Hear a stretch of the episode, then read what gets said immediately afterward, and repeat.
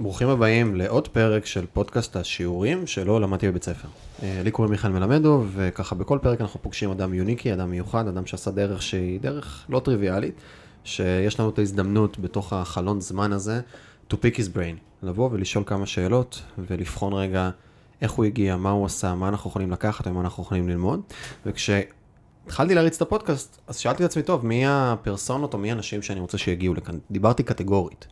אה, ואמרתי, טוב, בא לי יזמים, בא לי אנשי עסקים, בא לי אנשים שהם אה, אנשי אומנות, שעשו כל מיני דברים נקודתיים, בא לי פיזיקאים אה, ופרופסורים, ואמרתי גם, בא לי פוליטיקאים. אה, קיוויתי שאני יושבת על המשפט לי- של הפיזיקאים והפרופסורים. בא לי, בא לי אנשים שעשו דברים אה, שלא פשוט לעשות אותם, כי אז יש לא מעט ללמוד מהם. ולהיות פוליטיקאי, אה, הרבה פעמים זה נשמע, כי נראה מהצד אולי לבן האדם אה, הממוצע, אה, מדושני העונג שיושבים שם, מקבלים את השכר הבטוח שלהם ומקבלים את כל הפרסום, אבל תכלס זה אחד מהסירי לחץ הכי מאתגרים שאפשר להיות בתוכם. וצריך סוג מסוים של אופי כדי להצליח להיות שם, ובטח להצליח ולשגשג ולאורך זמן. והרבה אנשים בא- באים עם שאיפות, אה, בין אם אישיות או אלטרואיסטיות לתוך הדבר הזה, ולא מצליחים להיות שם או להיות בתוך הסיר לחצים הזה, וצריך איזה משהו כנראה שהוא... איזה גם למה מספיק חזק, או כל מיני דברים נוספים. והיום יש לי הזכות והכבוד והכיף, אה, ותודה שאמרת כן ובאת, סתיו. גברת סתיו שפיר, לא נראה לי, שנראה לי מיותר אה, להתחיל לעשות כל מיני הצגות כאלה של אה, ממנהיגי המחאה וחברת כנסת, כמה, עשר שנים, נכון? כמעט? שבע שנים. שבע שנים, שבע שנים חברת כנסת והרבה דברים עכשיו נוספים. השנת שמיטה, כן. טוב, לא רע, לא רע, שנת שמיטה. והשאלה הראשונה שבא לי אה, לשאול אותך, זה האם תמיד ידעת שתהיי פוליטיקאית? לא. אמ, לא, הייתי אקטיביסטית מגיל אה, מאוד מאוד צעיר, ממש מאז שאני מה זוכרת את הגדרתך עצמי. לאקטיביסטית אגב? פעילה חברתית. אוקיי. עושה מעורבת בהתחלה, אתה יודע, כשאתה קטן אז יותר אה, מתנדבת. אה, בכל דבר אפשרי. אחר כך, אה, וזה משהו שהסביבה הובילה אותך אליו, או זה משהו שתמיד הייתה לך איזה נטיית לב טבעית כזאת ללכת לשם? אני חושבת שזה שני דברים שבאים ביחד. אה, גדלתי, אחותי הקטנה נולדה עם אוטיזם. אוקיי. ומהרגע שהיא נולדה, בעצם כולנו נשאבנו לאיזשהו סוג של לוחמה חברתית אה, אה, נסיבתית, טבעית, מהמם, פשוט מהמם. מתוקף המצב. כי כל דבר, כל דבר בחיים דרש מאבק, פשוט כל דבר. כל אה, כניסה שלה למסגרת טיפולית, כל עבוד, זה, זה, זה מה, מה, מהשנייה שיוצאת מהבית, והאם יש מלווה בהסעה מהמם. לבית ספר לחינוך מיוחד, והאם יש אה, סייע, סייעת שם, ו- ומה קורה מהרגע שהיא יוצאת מהמסגרת ומגיעה הביתה, ומה קורה אחר כך, הכל כל הזמן לווה בהמון המון אה, אתגרים. אתגרים מול המדינה, מול המוסדות, מול, מול, לפעמים גם מול החברה, אז באיזה, זה, זה לקח אותנו, את כולנו די באופן טבעי, להיות פעילים גם בדברים אחרים, כי כשאתה נחשף למשהו כזה שהוא כל כך קרוב, מהמם. אני, אני, אתה לא מצליח אה, ל, לעצום את העיניים מול דברים אחרים, אז, אז לאט לאט זה שואב אותך לעוד ועוד דברים, ו, ולעוד מסעות בעולם של עשייה חברתית, וככה זה משהו שאני זוכרת אותו ממש אה, מה- מהזיכרונות הראשון, הראשונים שלי בילדות, ופוליטיקה תמ, תמיד נראתה לי כמו משהו מאוד מנותק מהמציאות, ו, וגם די באיזה. גיל או איזה זיכרון ככה ויביד יש לך מאיזה אה, פעילות אקטיביסטית ראשונה בצעירותך, או משהו כזה שנכנסת לתוכו, עשית אותו, יצרת אותו, ונתן לך איזושהי פרספקטיבה לגבי הדבר הזה? הדברים הראשונים היו התנדבויות. הייתי מגיעה עם, אה, עם שירוש, עם אחותי לבית ספר שלה, לגן שלה, ופשוט הולכת מהמם. לעבוד עם הילדים האחרים, ו- ואחר כך חוזרת בעוד מסגרות לילדים צרכים מיוחדים, ו- ולאט לאט זה הלך והתרחב, ונהיה עוד דברים ועוד דברים, ואחר כך זה היה אה, ניצולי שואה, ואז היה במוסדות לאנשים עם אה, אתגרים נפשיים, ו- ואז בנוער העובד, וכל פעם זה הלך, ו- הלך וגדל ותפח. הפגנות ראשונות הייתי בגילאי העשרה כאלה. אוקיי. אמ, ואז ידעתי כבר, באיזשהו שלב בתיכון, ידעתי, התיכון והבית ספר בכלל לא כל כך עניין אותי, הייתי מגיעה באיזשהו שלב רק למבחנים, וביתר הזמן או נמצאת אה, בתנועה, או נמצאת בהדרכות, או הולכת אה, לאוניברסיטה להיות סטודנטית חופשייה ביחד עם הזקנים, ב... ככה במאחורה של הכיתה, או אה, יוצאת לטיולים ולמסעות. אבל ידעתי שאני הולכת לעשות שנת שירות, שזאת, ש- לפני הצבא, שזאת שנה שהיא אוקיי, כולה כן. אה, פעילות חברתית, ובאמת הייתה שנה אה, מהמדהימות בחיים.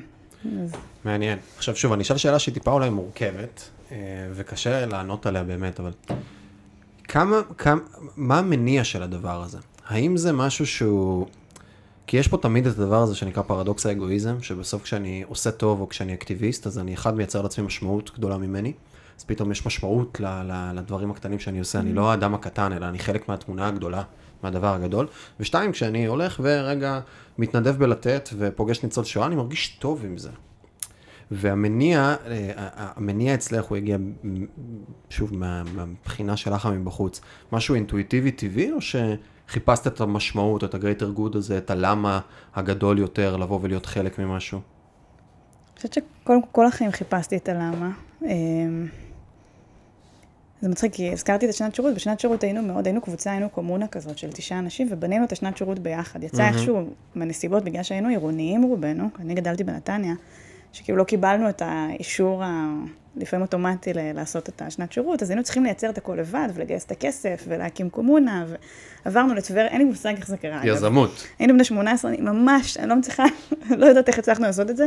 הגענו אנחנו עם- אגב, מי זה? זה היה תשעה חבר'ה שהכרנו כמה חודשים לפני כן במיונים. מגניב. אה, אז הקמנו את הכל בעצמנו, הגענו לטבריה, קומה רביעית, אה, ככה ב, ב, בשכונה ג' ליד הבית ספר שבאנו לעבוד בו, וסירבנו שתהיה לנו הדרכה, היינו ככה מאוד, כאילו כמעט שחצנים ב, בהתנהלות מול הסיפור הזה של אה, עשייה. החלטנו שאנחנו הולכים לעבוד אה, עם נוער בסיכון, ושאנחנו הולכים אה, אה, גם לעשות להם, אה, להדריך אותם דרך טיולים ודרך טבע וגם בבית ספר. ובתוך השנה הבנו כמה שיש בזה גם משהו שהוא... מה זה הבנו? אני חושבת שאנחנו קיבלנו הרבה הרבה יותר כן. אה, ממה, ש... אה, ממה שקיבלה הסביבה שלנו. אנחנו קיבלנו שם את השנה הכי מלמדת, הכי מלמדת, ממש משנת חיים מבחינת הלמידה שצברנו וההתנסות ש... ש... שהשגנו שם. גם הייתם באחריות שם, שאתם הייתם על הסיטואציה, שזה בכלל איזה מין בית ספר כזה לחיים הבוגרים. כן, אחריות מטורפת ושיעורים יומיומיים. התלמידים, שהיו בעצם קטנים מאיתנו רק בכמה שנים, ממש לימדו אותנו, ממש שימטו אותנו עם הרבה מאוד uh, אתגרים כל היום. ורק עם השנים התחלתי ככה לשמוע גם מהחניכים שלנו אז, וגם לראות מה, מה הייתה ההשפעה על החיים שלהם, אבל אין לי ספק שהשנה הזאת הייתה שנת למידה בעיקר בשבילנו. אז יש בזה משהו שהוא, מהמם. אפשר לקרוא לו אגואיסטי, אבל, אבל אני מקווה שבאמת, אה, שיהיו הרבה אגואיסטים אה, מהבחינה הזאת ש, שמחליטים לעשות, הש- להשקיע בחברה. בהקשר של מה, של החיפוש משמעות, תראה, כש... גם זה באיזשהו מקום קשור באחותי, אני חושבת שכשנולד במשפחה ילד שהוא לא רגיל, כל הילדים הם אה, לא רגילים, כולם מיוחדים, אבל כשנולד, ברור, כן, כן, כן. אבל כשנולד ילד עם צרכים מיוחדים, אתה שואל הרבה מאוד למה. אתה שואל למה כל הזמן, אני שואלת עד היום למה. כלומר, אתה מתמודד עם איזשהו אתגר שהוא אינסופי. אין לו מה שנקרא ריפ- ריפוי, מהמם. אין לו פתרון, יש לו יש סיטואציה? סיטואציה וצריך, והתמודדות כן. שממשיכה כל החיים, ואתה המון בשאלה של אה, מה המשמעות של זה, של איך אני, איך אני מתמודדת עם זה אה, לאורך החיים שלי, איך המשפחה מתמודדת עם זה, מה קורה אם, אתה לא מפסיק לשאול מה קורה עם ילדים שאין להם את המעטפת המשפחתית הזאת. לא כולם. ו- וזה, וזה רגע שאלה מעניינת של בסוף איך אני יוצא, מייצר את הדידוקציה הזאת, יוצא מהפרט אל הכלל. כי אנחנו הרבה פעמים בתוך הסיטואציה הפרטית שלנו, שוב, אני מדבר על עצמי נגיד, יש לי אתגר, אני פותר אותו בשביל עצמי. צריך איזה מנוע נורא ספציפי לאנשים, שאומרים, טוב, רגע, איך אני מייצר פה משהו שהוא לכולם? שהוא פותר רגע פתרון שהוא רחב יותר, ואיך אני יוצא למלחמה, כי יש לי את הבעיות שלי עכשיו, אני צריך לצאת עכשיו גם לבעיות ולאתגרים של אנשים אחרים, וזה משהו שהוא יוניקי. לא יודעת, זה נראה לי בלתי נפרד. אתה רואה, אתה חווה את, ה, את הדברים דרך, גם דרך העיניים של, של הבן אדם הזה שלידך, שאתה, שהוא הופך להיות אדם שאתה מאוד מאוד אוהב, למרות שאתה לא מכיר אותו, הוא יודע באמת מה עובר עליו עד הסוף, כאילו לא כמו שאנחנו יכולים כן, לתקשר. בטח. ו- והמקום ש- שמזה ועד ל- להשליך ולנסות להבין את כל העולם, ו- ואנשים ש- שנמצאים התמודדות כמו שלו או אחרת, ואז זה לאט לאט מתחיל להתרחב, זה מקום פשוט מאוד טבעי. זה היה... מהמם. וגם, וגם מאוד ברור ש... לא אתה פשוט רואה את הצורך. אני, לא היה אפשר שלא לראות. גם כשאני מגיעה ממשפחה כזו של אה, שני הורים עצמאיים, שכל החיים עובדים מאוד מאוד קשה, ו... אה, וידעתי מה הערך של עבודה ושל, ושל אתגר. וכשבאתי לבית ספר עם אחותי, ראיתי ילדים שהיו ממש במצב ש, שלא היה שום עזרה בבית, שום יכולת, שממש היו לבד בעולם ועם האתגרים. אתה לא יכול לה, להסיט מזה את המבט. זה... כן. כי אתה, את- יש לך איזה, לא יודעת, הזדהות פנימית אה, וחוויה כזאת שאתה ישר משליך הלאה ואתה אומר, וואו, אם לנו כל כך קשה, אז, אז מה קורה במקומות ש, שמלכתחילה עוד יותר קשה? אה, וזהו, ולאט לאט זה שואב אותך, מתי הבנת שאני נכנס לפוליטיקה? אה, במעצר. הייתי ב... היינו כבר איזה חצי שנה אחרי המחאה החברתית, אחרי המחאה. כן, שם הבנת רק? כן. בתוך כדי המחאה? עוד לא הבנתי, שם עלה פעם ראשונה הרעיון בראש. איך אפשר? כמה זמן הייתה המחאה ברמת ה... בזמן המוחלט אבסולוטי? תלוי בחיים של מי, אצלי כבר עשר שנים. ברור. אבל הקלאס, כאילו ההארדקור לא של. אוהלים ברוטשילד, אמ, בערך? האוהלים היו עד אה, תחילת אוקטובר. ותוך כדי, תוך כדי כשהיית בתוך. בתוך המחאה עצמה, באוהלים ובזה, לא עבר לך בראש ה... לא. הגיעו פוליטיקאים לדבר איתנו כל הזמן. כן, כי פתאום זה נורא, אתם בפוקוס, שמים עליכם את הדברים, פתאום זה צף, ופתאום גם, אני מניח שהרצון אה, לייצר שינוי בסוף, שאלה גם, כאילו היית צעירה, ו- וגם החבר'ה הרבה היו צעירים, ויש כאן את השאלה, כי בסוף המחאות האלה נוטות אה, לייצר איזשהו שינוי שהוא קצר מועד, וכדי לייצר באמת השפעה שהיא בסוף עמוקה יותר, צריך ללכת ולהילחם ב- בדברים היותר מורכבים, שזה בסוף מה שעשית. ותוך כדי תנועה בתוך הדבר הזה, רק אחרי המחאה, אחרי איזה שלושה חודשים, פתאום נפל האסימון, לא הייתה מחשבות לפני? לפני כן היו לי מחשבות בצורה של... אה, שהלכו למקומות אחרים. היו לי המון מחשבות על איך בונים אוטופיות. אוקיי. כלומר, ב- בכל התקופה גם של הלימודים למדתי בתואר הראשון בפרויקט מדהים לפתרון סכסוכים באנגליה, של אה, ישראלים ופלסטינים, שממש אה, התמקד בסכסוך פה ועסק בפתרון סכסוכים בכלל, ואז ניצלתי את הזמן הזה שאני שם כדי ללכת ולחקור כל מיני קהילות בעולם, קהילות שיתופיות, שעסקו ב... שמצאו לעצמם את הדרך לבנות קהילה שבה מבחינתם הם מממשים אוטופיה. כלומר, ניסו כל מיני צורות חיים, מהמם. של איך מתנהלים בין בני אדם, של איך מתנהלים עם כסף, של איך מתנהלים עם, עם, מול הטבע וקיימות, כל דבר שהוא. היו גם הרבה קהילות דתיות, כל מיני סוגים. מבחינתם הם בנו לעצמם אוטופיה. חלקם גם ניהלו משק כמעט אוטרקי ו- ו- ודברים מהסוג הזה, וזה מה שסקרן אותי, סקרן אותי איך בונים אלטרנטיבות.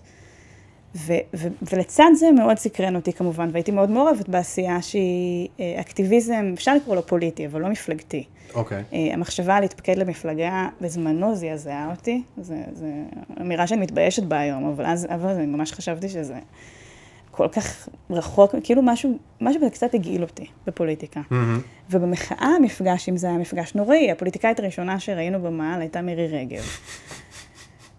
היא לפני כן הייתה מעורבת בכל מיני חוקים כמו חוק החרם וחוקים כאלה שכבר נתנו אווירה אנטי-דמוקרטית, כמובן שזה היה כלום לעומת מה שאנחנו חווים היום, אבל, כן. אבל כבר התחלנו להרגיש את משב הרוח המצנן הזה.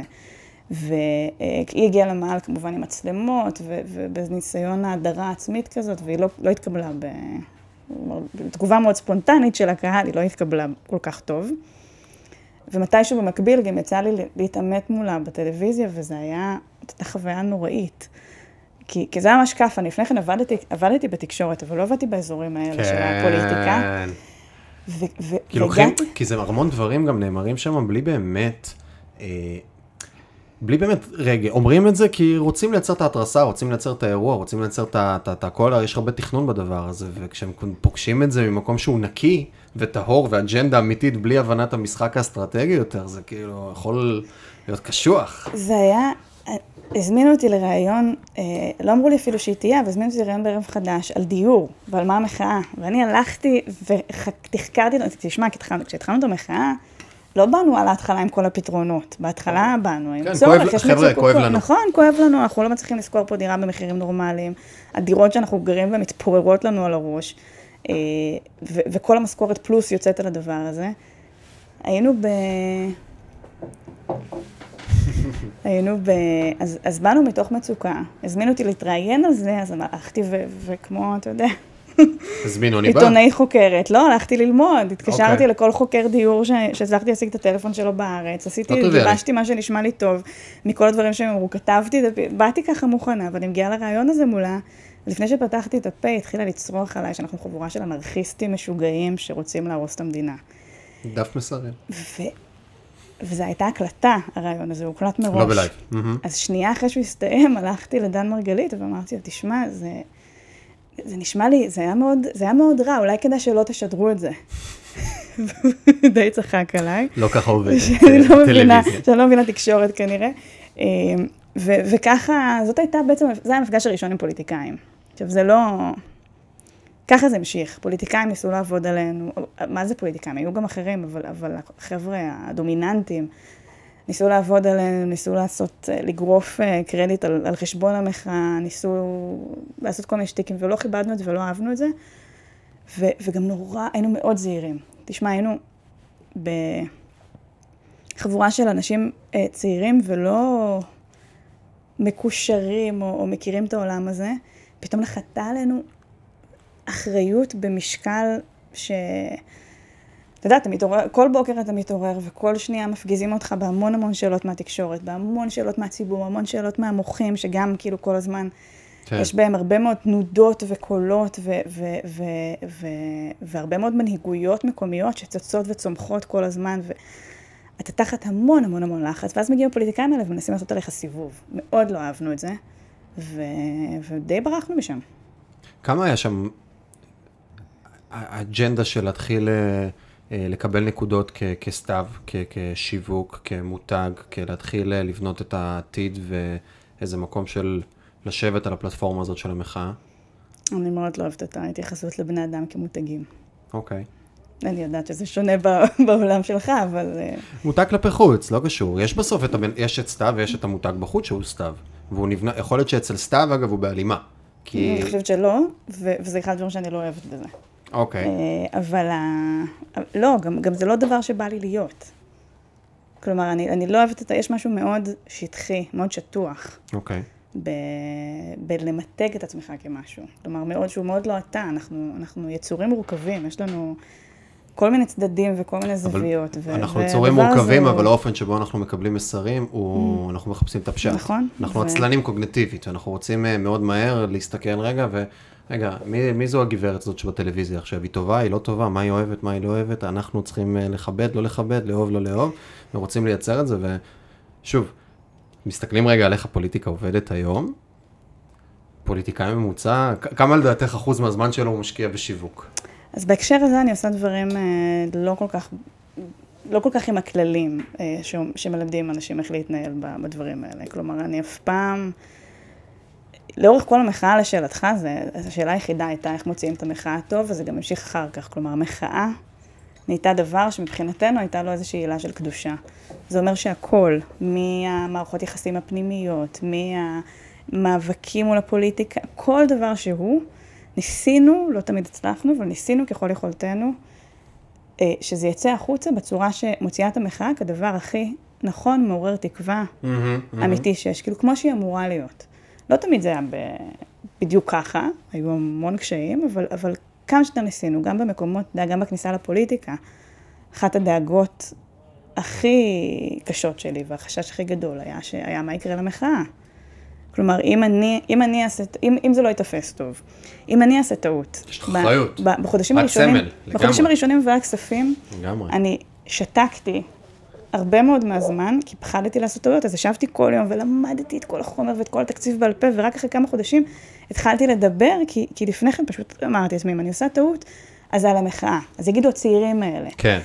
ו... ואגב, בוא, בוא נעשה דברים על השולחן, בת כמה, 26, 27, כן. משהו כזה. זה להיכנס עם כל, ה, כל האנשים עם כל כך הרבה ניסיון שיודעים איך דברים עובדים, כאילו זה סופר קשה. סופר, כמה, כמה פוליטיקאי מתחיל צריך סטאז' עד שהוא מבין מה קורה? אף אחד לא עושה לך סטאז', אז אתה צריך פשוט ללמוד. לא, אני אומר כמה בממוצע, כאילו עכשיו אני, לצורך העניין נכנסתי לפוליטיקה, אני בשר טרי, לא עשיתי, לא הייתי לפני זה איזה חולדאי, לא, לא היה לי שום דבר באיזה מנגנונים שהם פוליטיים, באתי טבולה ראסה, כמה זמן עד שאני מבין מה קורה? שוב, משתנה כמובן, ואיזה מפלגה, ומי... זה מאוד תלוי במה. גם יש דברים שאתה, שעדיף שלא תבין, ויש ניסיון שהוא ניסיון רע. כלומר, יש משהו, אגב, בשביל הציבור, אה, זה מתנה גדולה אה, שאנשים צעירים מצטרפים, כי הם באים, המון פעמים יכולים לבוא עם הרבה יותר, אין קיבעון כאילו מחשבתי. להסתער, כן, וגם להסתער על הדבר הזה, כלומר, להשקיע יותר זמן, להשקיע יותר, כאילו, זה מאוד, זה תמיד תלוי כמובן במי, זה לא שרק הגיל הוא גורם מכריע, אבל יש בזה גם יתרונות, מעבר לחוסר הניסיון, שהוא כאילו נתפס כחיסרון. אה, בחוסר הניסיון עצמו גם יש יתרונות מסוימים, כי חוסר ניסיון זה גם אה, להסתכל על דברים מחוץ לקופסה, זה גם לשאול לפעמים למה. כלומר, אני נכנסתי, כשנכנסתי לוועדת כספים, שאלתי למה, למה אתם לא חושפים את התקציב כדי שנוכל להבין מה קורה בו ולהבין מהם סדרי העדיפויות. אמרו לי, מה זאת אומרת? כי ככה אנחנו עושים את זה כבר שנים, אנחנו פשוט... אה, זה ככה. על הרבה דברים אמרו לי ככה, או אמרו לי, את, את ילדה ואת לא מבינה. אבל המון מהדברים האלה היו פשוט... איך היה אגב לקבל את? הביקורת הזאת של את ילדה ואת לא מבינה? איך מתמודדים עם זה? אה, הרבה זמן הצלחתי פשוט לחסום את זה, כלומר, לפלטר את זה בראש ולא להתייחס. זה ממש עבר לידי, אה, כי, כי זה היה כל כך מטומטם, שפשוט ניקיתי את זה והתרכזתי במטרה. היו פעמים שזה פגע, לא ההערה הזאת, אבל הערות אחרות, ש- שכן פגעו ב- ביכולת, אה, או יצרו כל מיני אתגרים מיותרים בדרך, וזה כן היה דברים שהייתי צריכה לפצח, אבל בגדול, בסדר, אתה מנסה להזיז, אתה יודע, אתה, בא, אתה מנסה להזיז הרים, אז ברור שיהיו הרים אחרים שינסו לתקוף אותך באיזשהו מקום, זה, זה מין משהו ש, שאני מקבלת כמובן מאליו.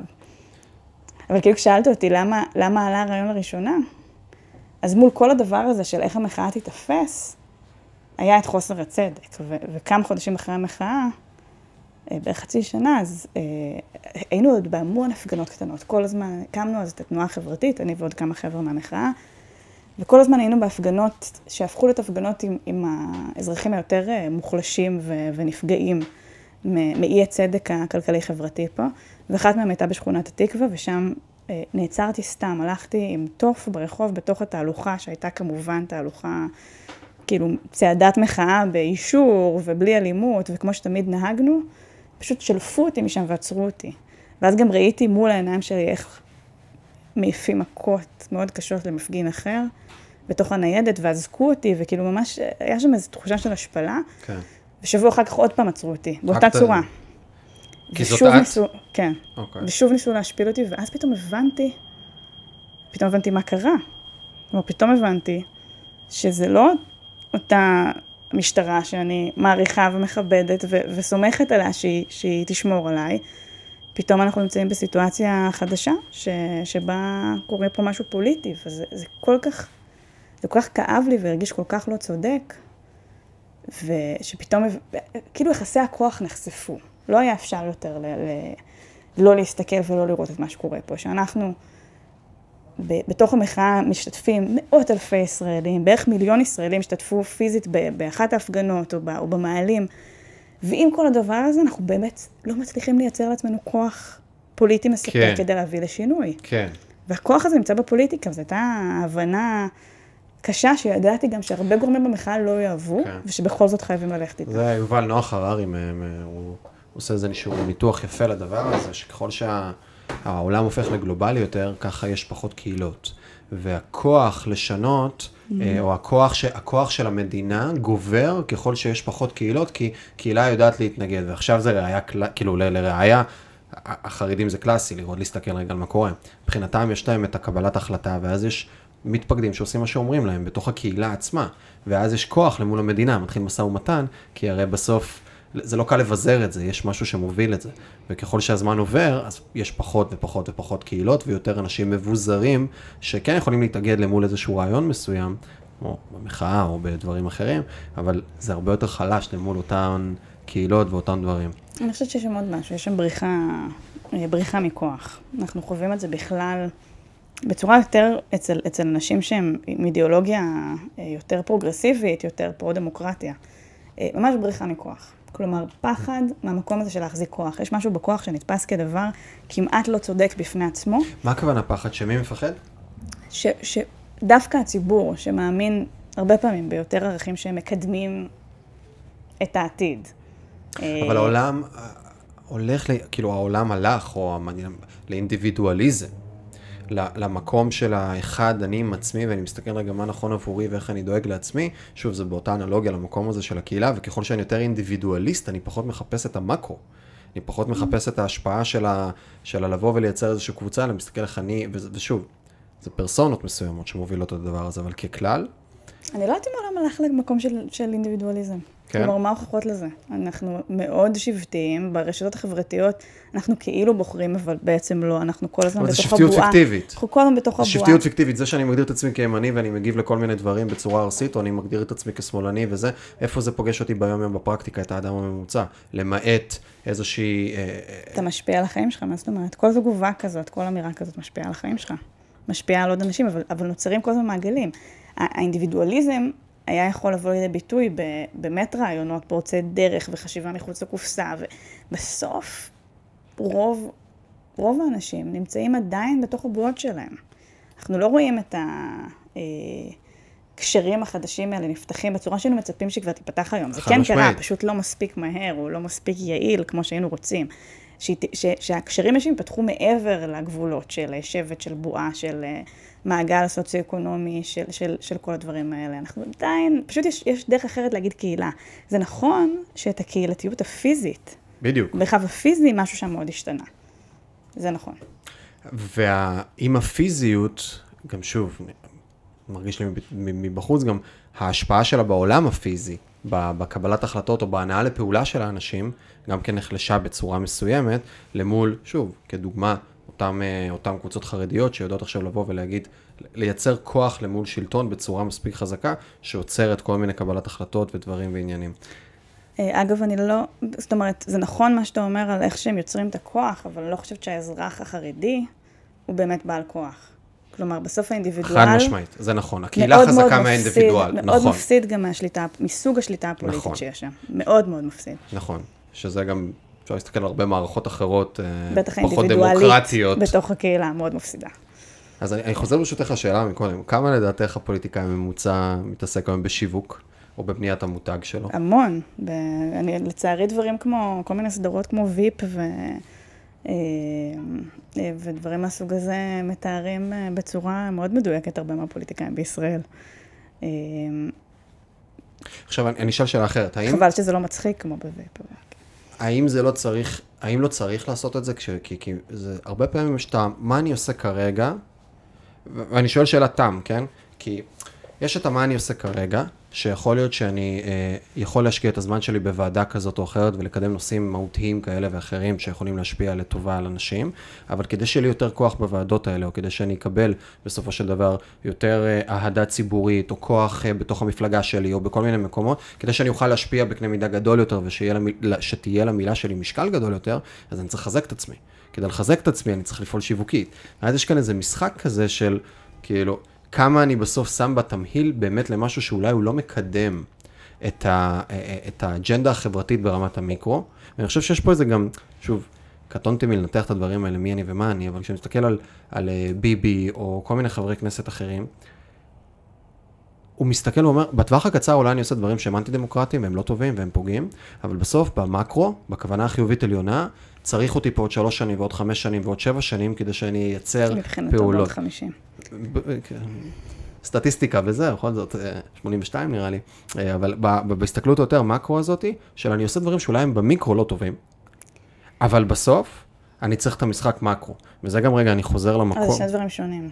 זה ושיווק עצמי. כאילו, שני דברים אחרים לגמרי. גם אתה יכול, תראה, שניהם יושבים על אותה אג'נדה, אבל של לייצר בסוף את ה... לשחק את הטווח הארוך, של איך אני מייצר יותר כוח או השפעה כדי לייצר פעולות משמעותיות יותר.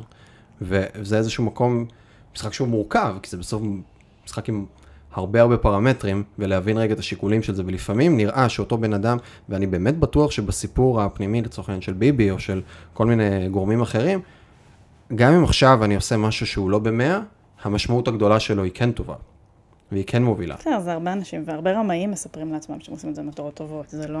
מה שהאגדות שבהם מספר לעצמו זה, זה, זה לדיון אחר. השאלה של שיווק, אני לא אומרת, ברור שבפוליטיקה יש גם אלמנטים ש, ש, של שיווק, של איך אתה מוציא דברים החוצה. השאלה היא מה אתה מחליט להשקיע בזה. כלומר, יש פוליטיקאים, נתניהו דוגמה, שיכולים לשבת, היו יושבים שעות על גבי שעות מול אה, סרטונים של עצמם ווידאוים של עצמם, ומנתחים כל מבט וכל פסיק, ורואים איך הם הופכים להיות עם הבעות פנים מדויקות כשהם משקרים וכל הדברים האלה. ומשקיעים בזה שעות על גבי שעות, כי זה הדבר הכי חשוב, משקיעים בנאומים שהם משקיעים בזה, ובליטוש של כל דבר, כל הדברים שהם כאילו הפרצוף שלהם מול הציבור. הזמן הזה בא על חשבון הרבה פעמים עשייה. ומצד שני, יש גם את הצד השני, אני, אני, אה, היו, היו מקומות שבהם, שבהם זה, זה, זה גם פגע בי אולי פוליטית, ש, של אנשים שהרבה יותר בפוקוס על עשייה, ולא מצליחים, או לא, אין להם את האנרגיה להוציא את הדברים, כאילו לפרסם את הדברים שהם עושים כל דבר, ולהפוך כל דבר לאיזה עניין תקשורתי, ולהפוך זה. ואז יוצא שאתה כאילו, שרק חצי אחוז אולי ממה שאתה עושה אה, אה, יוצא החוצה, ו- ואתה גם מפסיד מזה. Mm-hmm. גם זה נכון. והשאלה היא, מה האיזון בין הדברים האלה? אז, אז במובן של השיווק, כאילו האישי, המון פעמים, הכללים האלה, בעיניי, לי הם לא עבדו, הם לא עבדו גם מבחינת הזמן. אני לא צופה אף פעם בדברים שאני עושה בטלוויזיה. וואלה. אף פעם. בקטע מה? בקטע של... לא אוהבת קודם כל לראות את זה? הביקורת העצמית, הביקורת עצמית? הביקורת העצמית סתם תגזול לי אנרגיה מיותרת. אנרגיה אה, היא מילת מפתח פה. מה זה? האנרגיה היא מילת כן, מפתח אתה פה. נמצא בשימור אנרגיה, אחי, אתה מנסה להיות בייעול אנרגיה הכי גבוה שלך. זה סתם אנרגיה מיותרת, זה לא, ברור שיש בזה, שיפור. הדבר. הנכון להגיד, או שצריך לצפות וללמוד ולהשתפר, וכנראה שהדבר הזה הוא נכון, גם, גם במציאות לי באמת שלא, אה, לא, לי, לא רציתי להשקיע בזה את, ה, את האקסטרה זמן הזה. מה שכן רציתי להשקיע בו זה איך מספרים לציבור מהי, מהי פוליטיקה, כלומר איך באמת זה עובד, כי, יש, כי לדבר הזה יש, יש לי בו אינטרס. כן. כי אם הציבור יבין מה קורה, הוא ירצה לבוא, בטח כשאני ח"כית באופוזיציה, הוא ירצה לבוא ולעזוב, ואז אנחנו נוכל להגיע להישגים גדולים. אז בזה כן אה, הושקע הרבה מאוד זמן ועבודה שלי ושל הצוות שלי. איך אנחנו לוקחים דבר משמים, זה עלול להיות באמת משמים, כמו ועדת כספים, כמו שינויים בתקציב, כמו הדברים שקורים אחר כך בוועדת שקיפות, איך אנחנו לוקחים את כל הדברים האלה והופכים אותם למעניינים, למרגשים, לכאלה שהציבור רוצה לבוא ולהיות חלק מהם, ואשכרה להתגייס, כאילו לתת מהזמן שלו ומהמשאבים שלו כדי להיות חלק מהסיפור הזה. כי זאת, זה המפתח היחידי להצלחה כשאתה חבר כנסת, אה, אה, בטח מתחיל אה, פשוט מספסלי האופוזיציה. אתה חייב לבוא ולהצליח לגייס את הציבור לכמה שיותר דברים. וזה, אתה יודע, תמיד שאלה של כמה אתה מצליח להיות אה, קריאטיבי וכמה אתה מצליח ללכת ולהיות עם האצבע על הדופק בכל דבר ש... כל דרך חדשה להגיע לציבור. אז פתאום מצאתי את עצמי משקיעה הרבה יותר זמן ברשתות חברתיות, שזה דבר ש... לפני כן לא היה לי בו יותר מדי עניין. אמ, ומצאתי את עצמי גם ממש כל הזמן חושבת, גם בתוך הדברים שאני עושה, על איך, איך מספרים את הסיפור הזה. כלומר, איך הופכים את הדבר הזה שקורה פה באמת לסיפור. כן, למשהו שגם תקשורת מעוניינת בו כדי להפיץ אותו, וגם שאנשים יתחברו אליו ברמה האישית, גם לקחת דברים שהם אה, קצת התקשורת פחות. כאילו לא מתעניינת ב... לצערי, כבר הרבה מאוד זמן, מעט, מיעוט מאוד מאוד קטן של עיתונאים באמת מתעניינים בפרטים של מה שקורה בוועדות הכנסת. כלומר, ממש הגחיכו פה את הכנסת לרמה כזאת, שהדבר היחידי שמשדרים זה את הרגעים שבהם חברי הכנסת צורכים אחד על השני. כן. עכשיו, זה, זה אומנם קורה, אבל זה לא, זה לא רוב הרגעים. אבל זה כמו שבחדשות תהיה את התאונה הקטלנית האחת שהייתה, ולא את השלושה מיליון רכבים שהגיעו בשקט הביתה. אה, או את הדברים הפחות מעניינים, כמו הפח שהתעקם, אה, או ציבורית אגב, או את הדברים הפחות סקסיים. כן, אבל במקרה, הדוגמה שנתת היא דוגמה לבאמת אסון. כאילו הכל ש- בסדר, אסון אנשים, למול הכל אה, בסדר, כן. לעומת כן. ואסון זה כן דבר שאתה יודע, צריך לעשות הכל כדי למנוע אותו. דווקא כשמתעדים רק את הצרחות של הח"כים, לא עוזרים למנוע את זה, כאילו קורה סיטואציה הפוכה. כן, אה, מלבים. אם היו מתעדים, למשל, את הרגעים הרציניים, כששואלים שאלה מאוד חשובה, ופתאום אה, חושפים איזה מידע שמביא לשינוי בחוק, שמשפיע על מיליוני בני אדם, אז זה יכול לעודד חברי פרלמנט לנהוג יותר ככה. כלומר, זה דווקא דבר, מקום שצריך לשים עליו זכוכית מגדלת. כן, כי כאילו יש איזו תוכנית, שוב, אם עכשיו מסתכל על ה- המדריך לח"כ המתחיל, במרכאות, למישהו שעכשיו אה, נכנס לזה, אז כנראה הטיפים שהוא יקבל מכולם זה, בוא קח כל מיני נושאים כאלה שהם יהיו סקסיים, תוציא כן, איזה הצעות חוק. אומרים אה, לך את זה חד משמעית. כן, כאילו. תוציא הצעות חוק על הדרך כן. כזה, כל מיני דברים קטנים בכל מיני זוויות שיעשו איזה כותרת, תתחיל לבנות לעצמך את התדמית לאט לאט, תתחילו לקחת אותך ברצינות, יאהבו אותך, תעלה בפריימריז במפלגה הפנימית, בהינתן ויש פריימריז במפלגה הפנימית, וכו' וכו', ועזוב אותך מ... מדברים אה, קשוחים שלא מעניינים. כן, את לא, ה- כל המון פעמים גם אתה שומע את זה, אתה יודע, אני... היה זה... זה, זה מעמיד אותך בכל מבחנים כאלה לפעמים. היה פעם אחת אה, ש, שאני לא אשכח אותה, שדי בתחילת הדרך הייתי... עבדתי עם איזושהי קבוצה של אה, אה, נשים שמנסות לעזור לנשים אחרות עם, בנושאי דיור. נשים שמתוקף כל מיני נסיבות הגיעו למצב שהן ממש חסרות קורת גג ונמצאות בזה. וגייסנו כל מיני מתנדבים ועזרנו בכל מיני מקומות, המון בזכות המתנדבים שבאו ופעלו והביאו רהיטים והצליחו למצוא מקומות והצליחו למצוא תחליפים. זה היה מדהים, ואז יום אחד, באיזשהו דבר כזה, אחת, אה, הם באו אליי במין כזה, בואי, את חייבת להצטלם איתנו, את חייבת להוציא את זה לעיתון. אמרתי להם, למה ש... לא, למה שאעשה את זה? כאילו, שכל... כל... כאילו, זה התפקיד שלי פשוט להיות פה ו... ו... ולסייע איפה שאני רק יכולה, אני לא, לא צריך תמונה. והם אמרו לי, מה פתאום? ונתנו איזו דוגמה של, של חבר כנסת אחר, שלפני שהוא בכלל עונה לפנייה שלהם, הוא כבר הולך לעשות את התמונה. Mm-hmm.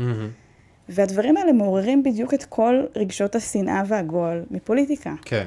ו, אה, ולמרות זאת, ברור שאנחנו מושפעים מצורות השיווק האלה. כלומר, ברור שכשאנחנו רואים את אותו אה, ח"כ אה, מצטלם ב, כסייען לחלשים, זה מייצר אצלנו איזושהי תחושה שאולי הוא באמת חברתי.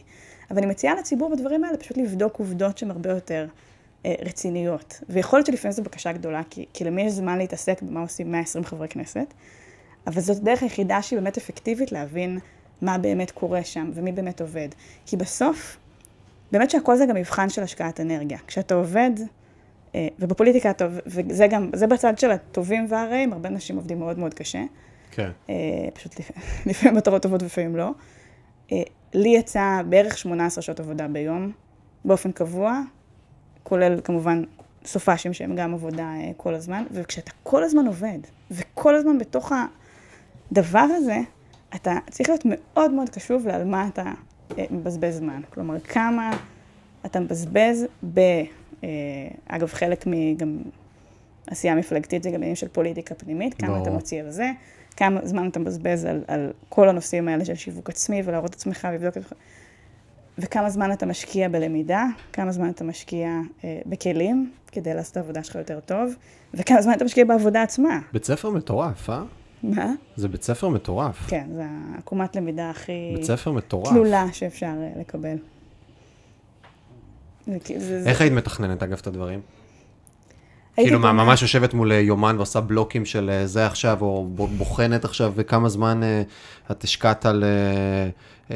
שהם נתת קטגוריות, אז אני זורם איתם, של הפוליטיקה המפלגתית פנימית, ועבודה, ועדות לצורך העניין, או דברים שהם תחת הגדרת תפקידך הישירה וכולי? אני מחייבת כי זאת שאלה ממש טובה. אה, כי ממש... אה, כי הסיפור של הזמן הוא גם דבר שבחיים שלי הוא מאוד, הוא מאוד מלווה אותי. אני תמיד באיזה, קצת חרדה מהזמן, שהזמן חולף. מכיר את זה. כן. אה, לא יודע אם ראית מקודם במשרד, יש פה כתוב ממנטו מורי. אוקיי. ממנטו מורי זה אמרה לטינית לזכור שתמות. זה... זה, זה ת, מ, ממש מילדות, כל הזמן ניסיתי לדחוף כמה שיותר דברים, אז אני דוחסת דברים ב, אה, שאני רק יכולה, ואני תמיד כאילו מנסה לעשות את זה יותר, ו, וזה, וזה ממש עניין. כלומר, זה ממש עניין שאני, ב, שאני ב, בשיח איתו. Mm-hmm. אה, אז כמובן שבפוליטיקה מתווסף לזה עוד נדבך. פתאום אתה גם, אתה, אתה בעצם שייך לציבור. כלומר, אתה עובד אצל הציבור. כן. ואז כל דקה בזמן שלך, זה לא רק שאלה של אתה מול עצמך, אתה מול המשפחה שלך, אתה מול החברים שלך, זה עכשיו אתה מול כל הציבור. זה שהצביע לך וזה שלא הצביע לך. ופתאום כל דקה היא כבר אחרת, והמון אנשים רוצים את תשומת הלב שלך, יש גם המון אלמנטים של אנשים צריכים עזרה, אז הם פונים אליך באופן אישי, אנשים ש... כל דבר שהוא. ו... אה, ופתאום כל דבר כזה הופך להיות ממש סוגיה. אז כל הזמן ניסיתי לייעל, חלק מהדברים וחלק גם מהשאלות האסטרטגיות היו איך מייעלים, כלומר איך הופכים...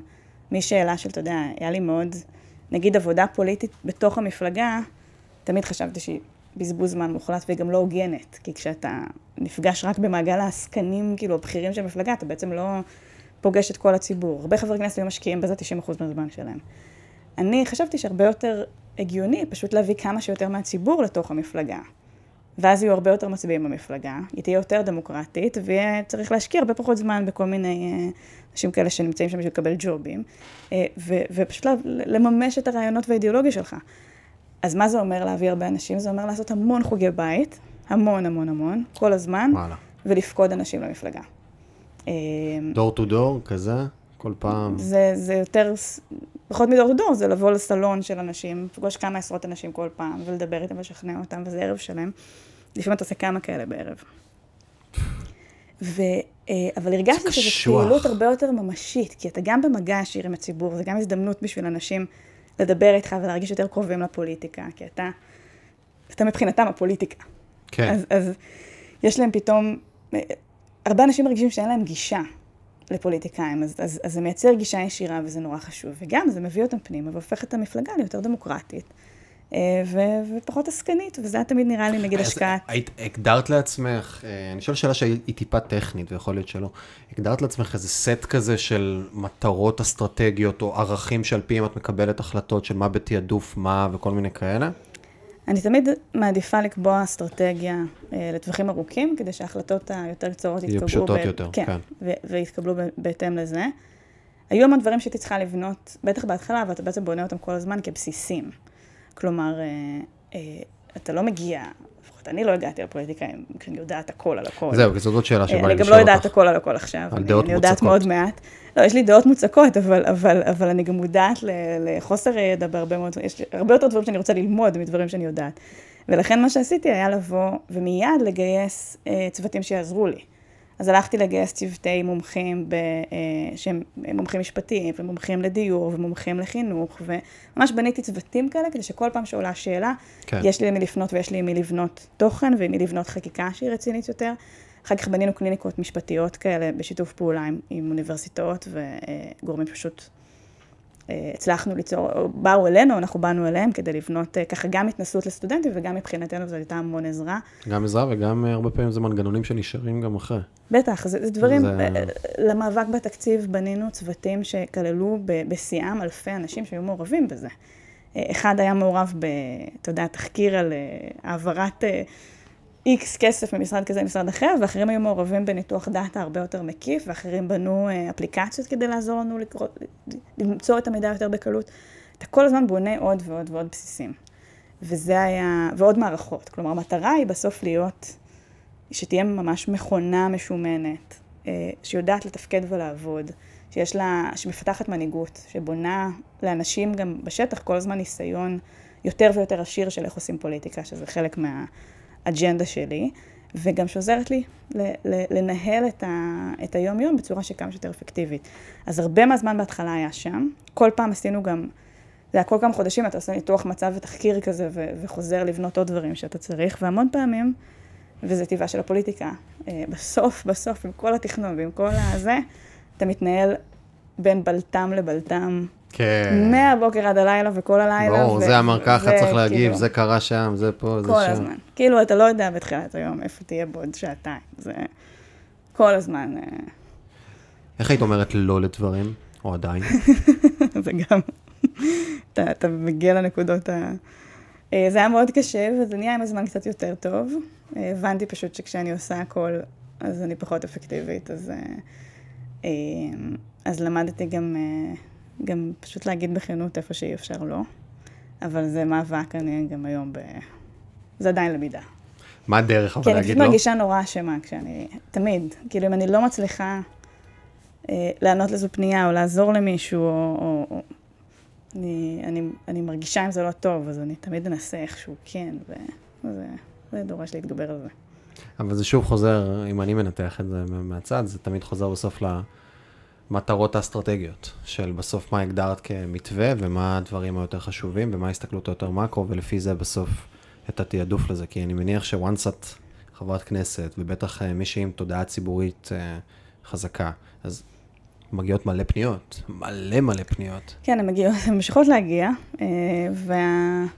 וגם היום זה עניין, כשאני לא פוליטיקאית. כי גם היום אני צריכה להגיד הרבה לא לדברים. ברור. וזה... ועדיין זה מעורר את אותם רגשות אשמה. כלומר, אני באה עם המון אה, אהבה לאסטרטגיה, ויחד עם זאת אני כל הזמן הייתי צריכה ממש כל יום מחדש, אה, קצת, אה, ל... אתה יודע, להתגמש איתה, ואולי לא עם המטרות ארוכות הטווח, אבל כן עם היום-יום. אתה צריך לקבל המון החלטות בתוך סביבה שיש בה המון משתנים. אה, ואתה לאט לאט לומד לעשות את זה. גם כש... ו... ו... דבר שני שהיה צריך ללמוד מבחינתי היה לנהל. כן. כלומר, זה היה להיכנס לתוך... כלומר, לפני כן ניהלתי ארגון, ניהלתי, אה, ניהלתי פרויקטים, נכנסתי לפוליטיקה והייתי צריכה פתאום לנהל גם את עצמי כאדם ציבורי, גם את ההתנהלות האישית שלי בתוך זה, וגם, ה... וג- וגם צוותים שהלכו וגדלו, לא צוותים בשכר, שזה כן, כן, כן, היה ברור. שני אנשים, אלא, אלא זה גדל לארבעה ב, ב, עד, עד, עד סוף התקופה שלי בפוליטיקה, אבל זה התחיל משניים במשך כמה שנים, אלא לנהל את כל צוותי המתנדבים האלה ואת כל הצוותים שנלווים אליהם ו- ואת כל מעגלי המתפקדים והמשתתפים והפעילים, וזה סיפור אחר לגמרי, שאתה כל הזמן... וזה on job training לגמרי, כן, כאילו, זה ואתה לא כל עכשיו, הזמן לומד. יאללה, סתיו תצאי, יש לך חצי שנה, תלמדי קצת כלים, תחזרי, זה לגמרי תוך כדי תנועה ו... כן, ואתה עובר קמפיינים, וקמפיין בכלל, זה פתאום... אתה חושב שנוסף לכל העבודה השוטפת, פתאום אתה גם עושה קמפיין. זה כאילו לוקח אותך, ל... אתה פתאום צריך לתפקד כמו עוד אה, עשרה אנשים. כמה באמת מקבלים החלטות טובות בסוף? זה כאילו, אתה צריך להיות, אתה צריך to spread yourself so thin, כאילו, בכל כך הרבה מישורים, בכל כך הרבה דברים כדי לתחזק את הדבר הזה. וכמה כמה בסוף, בסוף באמת הניהול השוטף הוא מקצועי ב- ב- במודל הזה. היו, היו המון פעמים שהגעתי למצב שאני... א', ברמה האישית, שאתה פשוט, אתה, אתה כאילו מפסיק להיות בן אדם אישי. אין כן. לך את כל האלמנטים של, הכי פשוטים, של כאילו לאכול משהו, של uh, במהלך היום, של uh, לנוח, של, של שנייה להרים טלפון להורים, כאילו לעשות איתם שיחה של חמש דקות. כאילו, שנייה אחרי שיצאתי מהפוליטיקה, עשתה לי, היה לי איזה שיחה עם אמא שלי, שפתאום היא אמרה, וואו, סתיו, את מדברת איתי כבר חמש דקות בטלפון, ואת לא אומרת לי, אם אני חייבת לזוז, אני באמצע. כלומר, לא היה אפילו, לא היה את הדבר הזה. אתה, אתה מפסיק לגמרי עם כל הדברים שאתה צריך כבן אדם, ואתה מתחיל להיות בהשקעה מוחלטת בדבר הזה שאתה עושה. ולפעמים זה גם, היו פעמים שהרגשתי שאני יותר, כלומר, פיתחתי איזה, כל מיני עקרונות כאלה, של איך אני מנהלת את היום-יום, שהיו, אולי יישמעו קצת מוזרים. כלומר, ידעתי שעדיף לי לא לאכול אה, יותר מחצי מהיום, כי אז אני יותר מרוכזת כשאני מנהלת את הוועדה, למשל. כי, כי כאילו לא מתעסקת בשום דבר חוץ מבבוקר, בדרך ל, לירושלים. בתחקיר לקראת הוועדה, בכל הטלפונים שאני צריכה לעשות, ואז רק בפוק, בפוקוס על בוועדה, שגם כללה, וזה בנוגע לקבלת החלטות, המון המון עבודה עם אה, מהם החלטות שמבוססות את המידע שאני רואה, ומהם החלטות מבוססות אינטואיציה. כן. כי גם שם, עם הזמן, ככל שיותר התמקדתי בנושא הזה של חשיפת שחיתויות, ושל שקיפות, ו, אה, ו, ומידע, ו, ואיך מתקבלות החלטות במגזר הציבורי, אז גם האינטואיציה באזורים האלה מאוד התפתחה. כבר, כבר נכנס בן אדם לחדר באיזשהו שלב, ואתה יודע שהוא עומד לשקר לך. כאילו, אתה, אתה כבר מרגיש, הנה זה נקרא, עוד שנייה, כאילו, התחילה בעיה. אנשים מדברים ואומרים נתונים, ואתה מרגיש שאתה צריך לחקור בכיוון הזה עוד קצת, כי שם הולך להיות משהו. ואז אתה מתחיל במקומות האלה, הדרך שלך מתחילה להסתמן גם לפי אינטואיציות שמבוססות פשוט על הרבה מאוד ניסיון כן. בשדה מסוים. כלומר, מבוססות, מבוססות על מידע באיזשהו מקום. ושם אתה מתחיל להשתכלל מבחינת איך אתה מקבל החלטות. ועם הזמן, זה גם המון הבנה של מהי לקיחת סיכונים. כלומר, יש לך אסטרטגיה. נגיד, מבחינתי, האסטרטגיה הייתה אמורה להיות לצמוח בתוך מפלגת העבודה, לגייס כמה שיותר אנשים, גייסתי עם הזמן מעל עשרת אלפים יש למפלגה. בדם, יזע ודמעות. במאות רבות של, של חוגי בית, אולי אלפי חוגי בית. ממש המון המון המון מפגשים הציבור ישירים. הייתי, האסטרטגיה הייתה להתקדם שם, באיזשהו שלב להתמודד לראשות המפלגה, להוביל את המפלגה, כלומר, יש משהו, איזשהו, איזושהי דרך פוליטית כזאת מאוד, שאתה יכול לדמיין אותה, של איך בונים, איך בונים כוח. מה מיילסטונס קדימה, כן. אבל אז מגיעה איזושהי תקופה שפתאום הדמוקרטיה נמצאת בסכנה. Uh, המפלגות שאמורות להילחם על הדבר הזה, בשיא כוחן, מתפוררות לכל עבר ולא משתפות פעולה. ואתה מבין ברגע הזה שאתה צריך לקבל החלטה אחרת, שיכול להיות שהיא סותרת את האסטרטגיה. Uh, וזה מה שקרה במקרה שלי, כלומר, פתאום היינו באיזה מצב של התפוררות כללית. מפלגת העבודה נפלה לשישה מנדטים בבחירות, אחרי שנתיים גם מאוד מאתגרות. יודעת איך היא סיימה את ה... כן, אבל מיד אני אסביר.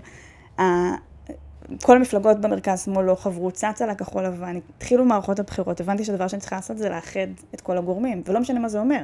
אז אתה פתאום משנה את האסטרטגיה. פתאום הדבר שעשיתי אז היה להתמודד לראשות המפלגה בשלב בטח מוקדם ממה שציפיתי לעשות.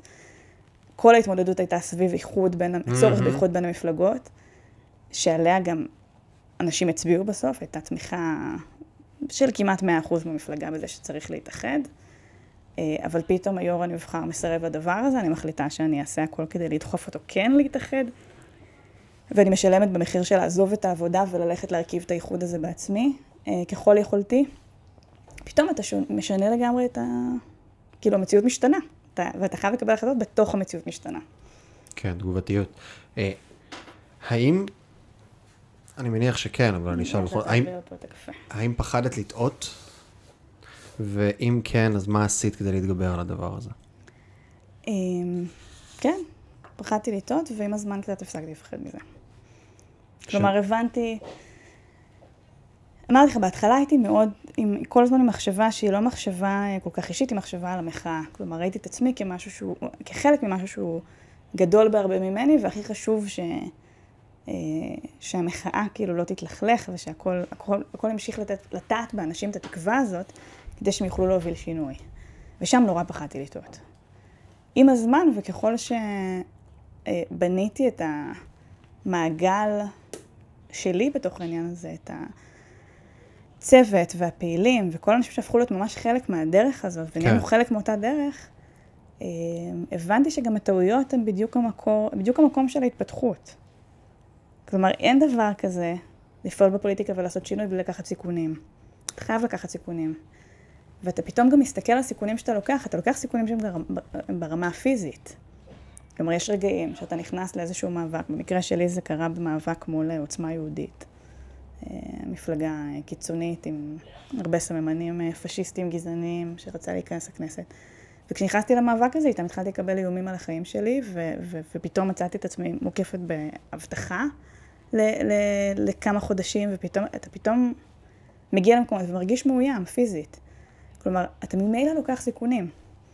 אז זה מצחיק, בהתחשב בזה שאתה לוקח סיכון פיזי ממש, לא לקחת סיכונים בדברים אחרים שהם הרבה יותר פשוטים, כאילו, לכאורה, מ, אה, מסיכון פיזי. הם אה, מסכנים את השם שלך, מסכנים אולי את הדבר הזה שנקרא קריירה, אם אפשר לקרוא לפוליטיקה קריירה. או מסכנים גם אה, קבלת החלטות שאת מובילה אולי דרך שהיא לא תייצר תוצאות בשטח, או לא רק שלא תייצר, יכולה לגרום למשהו פחות טוב. הדבר שבטוח לא ייצר תוצאות בשטח זה אם לא תנסה. ו- ו- ולא, ולא להעז לטעות זה גם לא לנסות שום דבר. ואז לא יהיו שום תוצאות. כאילו יכולים להיות ניסים לפעמים, ודברים יקרו בלי שתעשה מאמצים, אבל אני חושבת שדברים קורים כן עם, אה, אה, כשאתה משקיע בהם, ולהשקיע בהם זה אומר גם לנסות מלא פעמים וליפול מלא מלא פעמים, והסיפור הוא פשוט כמה מהר אתה מרים את עצמך מזה. כלומר, כמה מהר אתה, אחרי שעשית טעות, אחרי שקיבלת החלטה לא נכונה, אתה יודע להגיד, אוקיי, בסדר, סבבה, זה היה, אני אלמד מזה מה שאני יכולה, ואני אתקדם לדבר הבא. לטעות הבאה, הצלחה הבאה, למה שלא יהיה. כשיש לך החלטה משמעותית לקבל, איך את מקבלת אותה? מה את עושה? אמ, האם זה אינטואיציה? האם זה כזה gut feeling ויאללה וזה, או שיש איזה ריטואל או תהליך חשיבה מסוים? אני בן אדם שמאוד הולך בדרך כלל בדרך מאוד אה, לוגית רציונלית, ועם הזמן אני מבינה שאיפה שקיבלתי החלטות שהן בניגוד לאינטואיציה, אז הן היו פחות טובות. אז אמרתי דברים שהם כאילו סותרים, אבל אני לא חושבת שהם, הם לא באמת סותרים. Uh, יש ספר פוליטי מעולה של ג'ונתן הייד, שנקרא The Righteous Mind. אוקיי. Okay. Uh, אני ממליצה לכולם לקרוא. הוא מדבר המון פעמים על איך אנחנו מקבלים החלטות אידיאולוגיות פוליטיות. Uh, ואחד הדברים שהוא מדמה שם זה, הוא קורא לזה ה-elephant and the rider, שזה... אה, הוא אומר שבעצם רוב ההחלטות שלנו הן לגמרי מונעות אינטואיציה, דחפים, אה, דברים רגשיים, ושזה הפיל, ו, והרציונל רוכב, זה הרוכב שרוכב על הפיל, והוא בעצם, הוא מדברר את ההחלטות האינטואיטיביות והרגשיות שלנו, וזה אנחנו קוראים רציונל. עכשיו זה לא, לא יודעת עד כמה, עד כמה, עד כמה אני מסכימה עם המחשבה הזאת עד הסוף, אבל אני כן מרגישה שיש בה משהו אה, שהוא בהחלט מאוד מניע אותנו. כלומר, אני ב, ב, בכל קבלת החלטה תהיה לי, תהיה לי את התחושה, ואז אני אגיד לך כן ואני אעשה התייעצות, גם אני חושבת שאני סומכת עליהם, אה, וגם אלמד כמה שיותר נתונים. המון פעמים לי יש נטייה ללמוד יותר מדי נתונים על דברים. כן, על שזה גם עניין, הרבה שלא. פעמים, וזה גם כן, יש פרדוקס קלאסי כזה, כן. של לפעמים ככל שאני כבר יותר מדי, אני כבר יותר מדי בזומין על נתונים ולדברים, שאני לא יודע לצאת רגע ל-30 אלף רגל ולקבל את ההחלטה היותר מדויקת uh, מבחוץ. לא, הכי גרוע גם זה, אנחנו לא משלימים עם החוסר ודאות, הרי כן. מה אנחנו מחפשים? איזושהי ודאות. כן. בפוליטיקה בכלל בחיים, יש שם, זה הכל חוסר ודאות אחד גדול. אתה לא יודע שום דבר. אתה יודע, היו לאנשים הרבה תוכניות ל-2020, כן? היא הייתה יכולה להיות שנה ממש אה, קלילה ונחמדה. מכיר את זה. בום. אני יכול להראות לך כמה תחזיות פיננסיות של כמה עסקים וכמה כאילו, דברים שצריך להתעסק. אנחנו בחוסר ודאות, והסיפור הוא המון גמישות, והמון אנשים טועים בקבלת החלטות כשהם הולכים ומחפשים על כל משתנה, על כל דבר שיש עליו חוסר ודאות, מנסים לייצר עליו ודאות באמצעות המון המון המון למידה, ואז הם בעצם טובים בדבר הזה. אה, אז אני מנסה כמה שיותר להבין את האינטואיציה שלי. בהחלטות הפוליטיות הגדולות, אה, הגדולות שבהן אני חושבת קרו בשנה אה, האחרונה, כשהחלטתי לעזוב את העבודה, להקים את המחנה הדמוקרטי. בסוף כשהחלטתי לא להתמודד בבחירות, במערכת הבחירות השלישית, כדי לשמור על האיחוד שהרגשתי שעליו, למענו עבדתי כל השנה הזאת, כדי לשמור על האיחוד בין העבודה למרץ ולאפשר, בזמנו זה היה לכחול לבן לנצח אה, בבחירות, כפי שהם אכן ניצחו, אבל אז פישלו את זה. אה, אבל כשקיבלתי את ההחלטה הזאת, היא לא הייתה מתוך, אה, בתוך הכאילו, לא יודעת מה, האסטרטגיה האישית שלי, הייתה מתוך ערך. הערך היה לעשות את כל מה שנכון כדי לשמור על הדמוקרטיה הישראלית, ולא משנה מה זה אומר באותו רגע. אה, ובאותו רגע, הדבר, המבחן שעמד מולי, היה מבחן של האם אני מאפשרת, אה, ובאמת עושה הכל כדי לדאוג לאיחוד אה, האיחוד הזה בין המפלגות, ש, שיוכל סוף סוף להביא לשינוי. כמה הדעות שלך, שלא. או של פוליטיקאי אחר, הן מוצקות? אני, אני מסתכל נגיד על עצמי. אני יודע להגיד היום שאין לי דעה פוליטית מוצקה. כי אני יודע להגיד שכדי mm. שאני, אני מרגיש לא אחראי להגיד שאני ימני או שמאלני או מרכז או כל מיני, כי אני אומר, רגע, אם אני צריך לבוא ולהגדיר מה אני או לתת איזושהי דעה מוצקה, הכמות זמן שאני צריך לשבת ולחקור כדי באמת להבין את המשמעויות ולראות מודלים בחו"ל ולראות מה עבד במדינות, אני לא, אני לא יכול לבוא ולהגיד את הדבר הזה בלי רגע הבנה, כי אני גם מבין שבסוף הדעה הפוליטית שלנו היא biased לגמרי. זה מי החברים שלי בפייסבוק ואיזה דברים אני רואה שהם מפרסמים, ומה בקל... איזה ערוצי, מאיזה ערוצי מידע אני צורך את התוכן שלי, כי כל אחד מציג את הדברים אחרת, ואני מבין היום בצורה שהיא טיפונת, מה שנקרא, לצאת בזום אאוט ולנסות להיות מפוקח, שהדעה שלי היא לא באמת דעה אה, שהתפתחה בצורה אובייקטיבית אחרי שקילת הדברים, ואני בגלל זה לא יודע לבוא ולהגדיר את עצמי באיזשהו מקום. וכאילו מרגיש הרבה פעמים שיש מישהו, ואז יש את האינרציה של החיים. שהאינרציה של החיים... אה, היא נכונה לכל דבר, לא רק לפוליטיקה, ש-once אני נכנס לאיזשהו מקום, אז כבר נוצרת לי איזושהי זהות מסוימת. ואני. צריך כבר לדבוק בזה, בדעות מסוימות, כי אני בזהות מסוימת, וזה קהל המצביעים שלי, וזה המיקום והפוזיציה שלי במפלגה. והרבה פעמים, לא בהכרח, כי יותר אולי ממקום של אה, צדקנות, בסדר? ממקום של אני, אני צודק, או זה כבר, זה כבר זה, אז אני צריך למצוא את הסיבות למה זה נכון, מה שנקרא לייצר את המציאות סביב הדבר הזה, ולא בהכרח מבחירה אה, אובייקטיבית. אה, אז אני שואל, אני אוסף את כל האקספוזיציה הזאת למקום של כמה שינית אולי אפילו, אני אדייק את השאלה, כמה שינית את הדעות שלך מהרגע שנכנסת לפוליטיקה? את הדעות הליבתיות, הפילרס, לא הפיצ'ף קסים במסביב, אה, והאם את חושבת ש... הייתה לך חשיבה ביקורתית לגבי עצמך לבחינת הנחות היסוד הבסיסיות? אמ, אז מבחינת את האידיאולוגיה שלי לא שיניתי. אמ, בכלל, לא, לא בפסיק. Okay. אוקיי. הדרך לממש את האידיאולוגיה הזאת, בוודאי ש, שעשיתי עליה המון מחשבה, והיו המון דברים מבחינת התוכניות, שחשבתי שהן הכי טובות למימוש האידיאולוגיה, שכן, שכן השתנו לאורך השנים. אה, עם הלמידה של המון דברים שקרו. האידיאולוגיה הבסיסית או ערכים, אני אקרא לזה ערכים ולא אידיאולוגיה, ערכים הבסיסיים שהם אומרים אה, שלבני אדם מגיעות זכויות שוות, שהמדינה יש לה אחריות ב- ב- בלאפשר לאנשים את הזכויות השוות כזה, האלה. הממים? את ה... אני, אני אשתמש בזה לרגע בלי, אה, זה יכול להיות מכל שם, אבל אני אשתמש בזה רגע ב... כן. אה, כאילו בלי ההשתייכות רגע, כן. מבחינת הכיוונים. אבל אני פשוט אגיד מה, מה זה אומר. זה אומר שאנשים יש זכויות שוות, למדינה יש אה, אחריות לממש ולאפשר את החירות שלהם, לבחור, אה, להיות מי שהם רוצים, לעשות מה שהם רוצים בעולם, אה, לדאוג לביטחון שלהם, בביטחון הפיזי, הביטחון הקיומי בתוך, ה, בתוך הקהילה הזאת שנקראת מדינה. אמונה בדמוקרטיה, אמונה בשלום. זה, אלה הדברים, אלה הערכים בגדול שאני מאמינה בהם. קיימות לאורך כל הדרך לשם, זאת אומרת גם קיימות סביבתית וגם קיימות חברתית וכל מה שזה. עכשיו, מה משרת את זה? כלומר, מה הדרכים להגיע לשם? אז תשמע, הייתי במפלגת העבודה. מפלגת העבודה נשארה לאורך הרבה מאוד שנים, כי היא מחזיקה באותם תכנים אידיאולוגיים, המון פעמים נהיו מאוד מיושנים. כן. והיו המון תכנים אידיאולוגיים שלא באמת היו אידיאולוגיים, היו יותר בצד העסקני של הדברים. למשל, אה, אחת הדילמות הקשות במפלגה הייתה בנוגע להסתדרות, אז מצד אחד אני מאוד מאמינה בהתארגנות עובדים, ומהצד, אני חושבת שזה אפילו לא מהצד השני, זה באותו צד, אני חושבת שההתארגנות הזאת חייבת להיות דמוקרטית, עם, עם, עם כוח גם לעובדים החלשים יותר אה, מבחינה אה, כאילו מעמדית כלכלית, בלי איזה ארגון שליט מרוחק מהם, מנותק מהם, וחס וחלילה בלי שחיתות. אז כחלק מהדברים האלה, אני מאוד תמכתי בשקיפות בהסתדרות. במפלגת העבודה זה היה פחות מקובל, כי אם אתה עושה דברים כאלה, זה המון פעמים הסתדרות, ואומרת אה, לחבריה, למי שיכולה לשלוט בהם, זה לא, ב... זה לא בכולם, אבל לא. אומרת להם לא להצביע לך בפריימריז. האם זאת שאלה אידיאולוגית באמת? אני לא חושבת שזה באמת, אה, כלומר, ההכרעה שלי אידיאולוגית, אבל אני לא חושבת שמבחינת המפלגה זה היה עניין אידיאולוגי, זה עניין... כן, עניין של אה, מערכת. שירותי, אינטרסנטי, שהיה צריך לשנות אותו. גם בדברים אחרים, לפעמים יש איזושהי אוטומטיות בכל מיני דברים. כלומר, הימין יגיד, אה, תורידו מיסים, השמאל הכלכלי כאילו יגיד, תעלו מיסים. האמת היא שבהמון מצבים, יש איזה, יש, הדבר הראשון שצריך לעשות זה קודם כל לבדוק מה קורה עם המיסים שאנחנו כבר כן משלמים.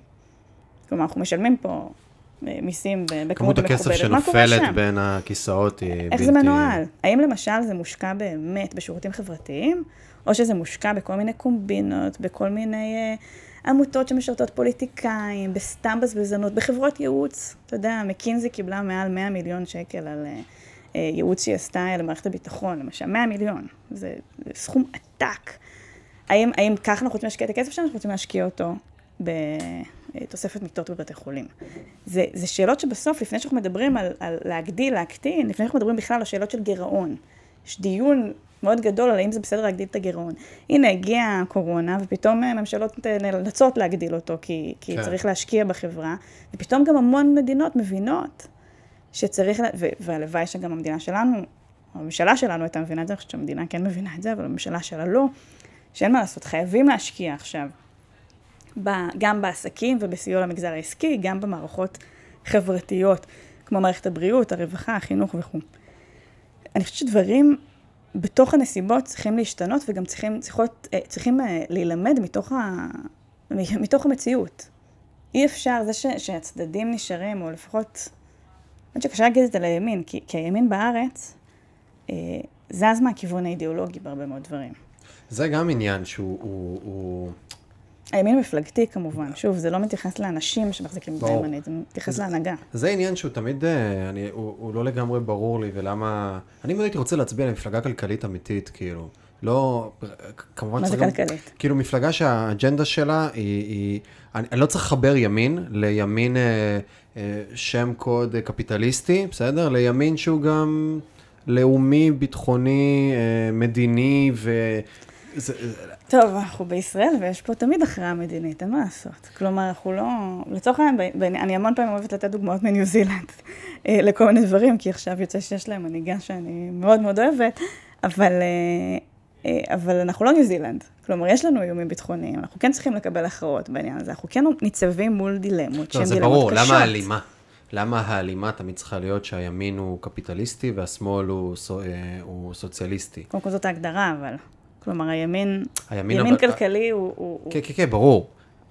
הגדרה, אבל למה זה תמיד בא כאילו הביטחוני, בסדר? Mm-hmm. שהוא ימין וגם הכלכלי הוא ימין, ואם אני בוחר את אחד מהם, אז אני בוחר איפה המיקס. זה לא תמיד היה ככה. כלומר, מרצ למשל הייתה לאורך הרבה שנים מפלגה שהיא אה, שמאלית בעמדות אה, המדיניות שלה, וחלקים גדולים ממנה היו מאוד ניאו-ליברליים בעמדות הכלכליות.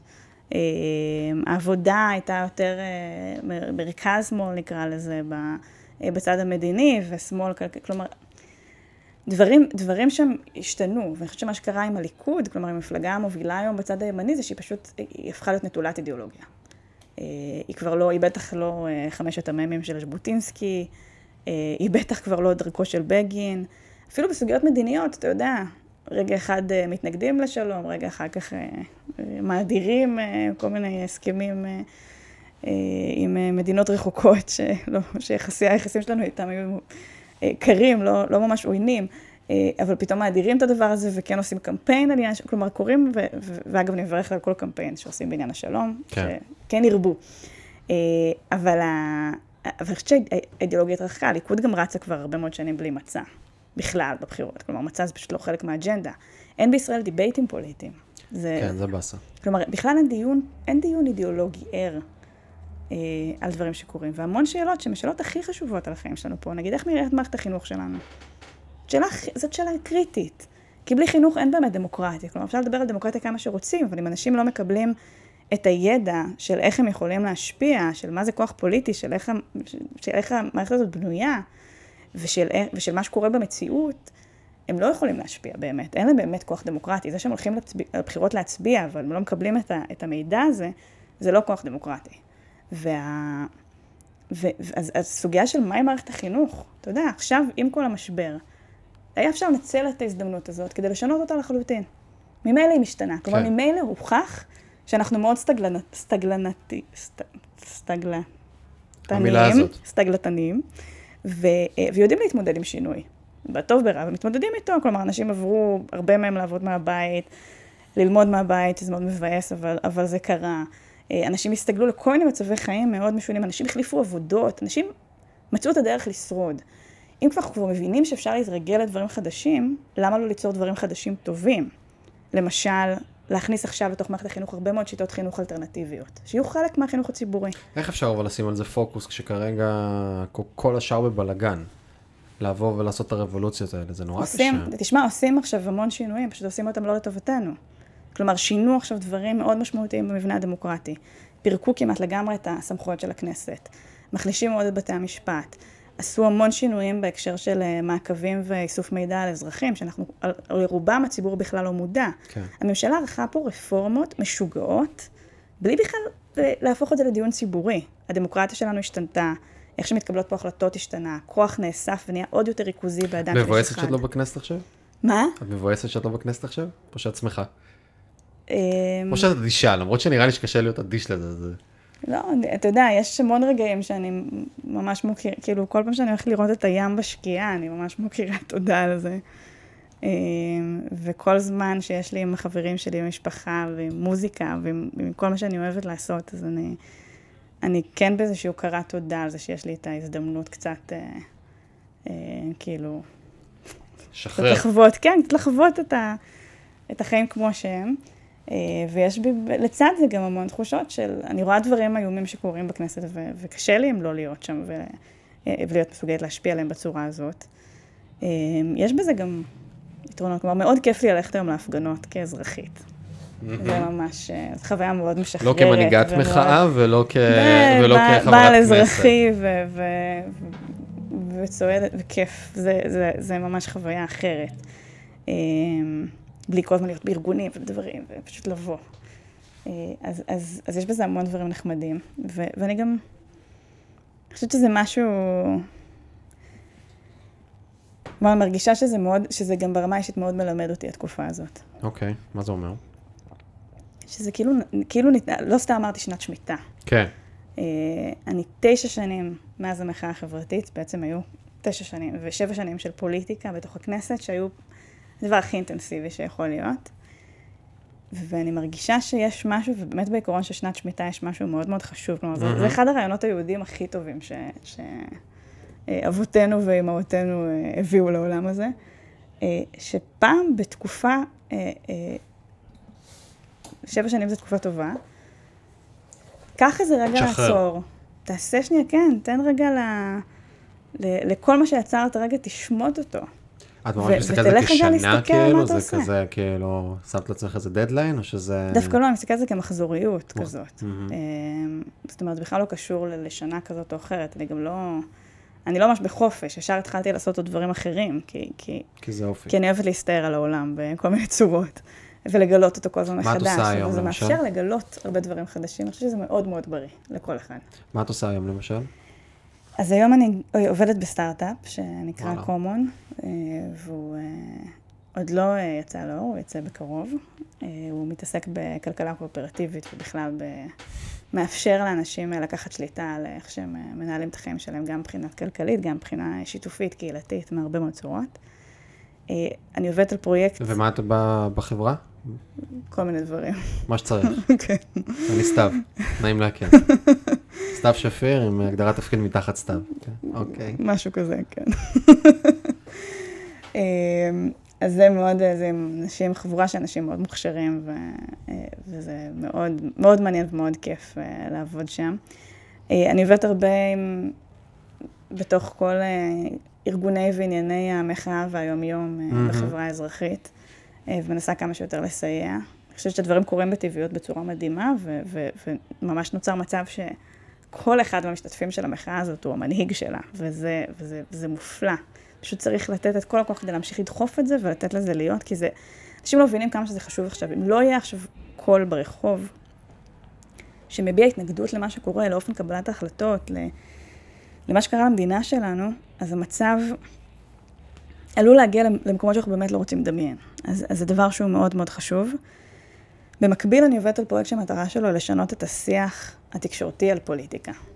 כלומר, להכניס, דיברנו על זה קצת בהקשרים כן, של אה, אידיאולוגיה. אה, אז גם לעשות עבודה חינוכית אצל בני נוער, דרך הרשתות אה, ודרך הטלוויזיה, על איך, על מה זה, מה זה אידיאולוגיה, מה הכוח שלנו, איך אנחנו מזיזים דברים. כי אני חושבת שכל הדברים הטובים יקרו מהדור הצעיר, וכמה שנצליח יותר לתת את, ה, את הפלטפורמה, את האפשרות שלו להתקדם ולהביא רעיונות חדשים, אז ככה יהיה יותר טוב.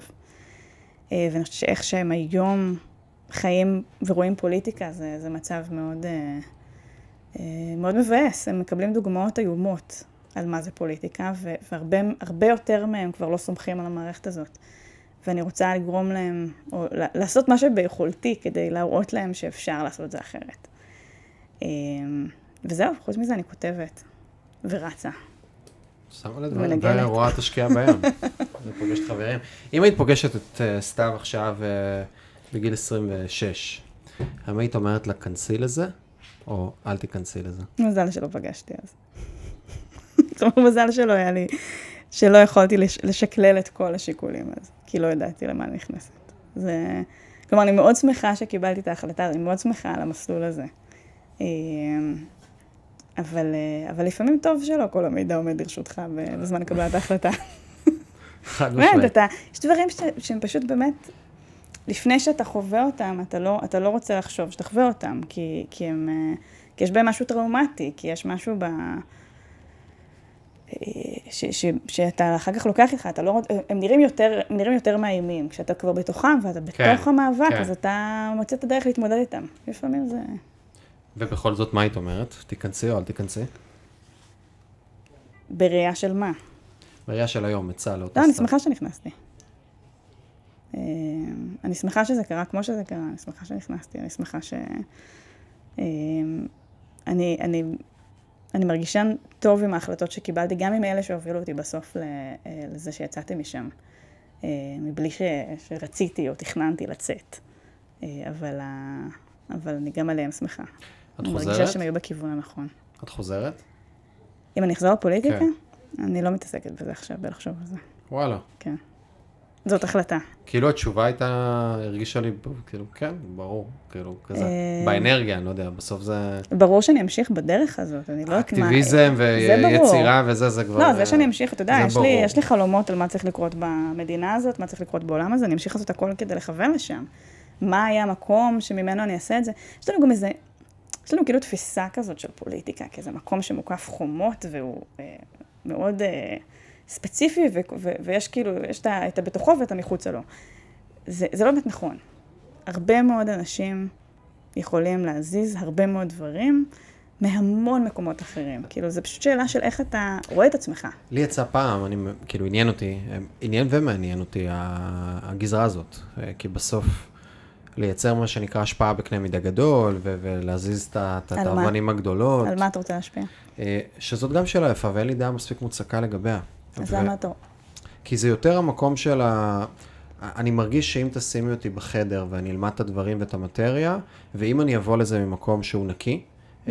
יותר של, וזה למה גם לא מעניין אותי, בוא נגיד בעשור או אפילו יותר מזה, אה, הקרובים להיכנס לעולם הזה, אבל אם אני מרגיש שאם אני אגיע ממקום שהוא יותר נקי, של אני לא בא אה, לבנות לעצמי איזה image בחוץ, כי הצלחתי כבר לעשות את זה במקום אחר, ואני לא בא ממקום של אה, אני צריך כסף כי הצלחתי לייצר את זה מבחוץ, אלא אני מגיע ממקום של אני בא באמת לעשות אה, את הכי טוב שאני יכול לטובת איזה משהו שהוא גדול ממני, אז אני אדע לקבל החלטות שהן יותר נקיות. ואז יצא לי לדבר על זה עם חבר טוב, שהוא התמודד לראשות מועצה.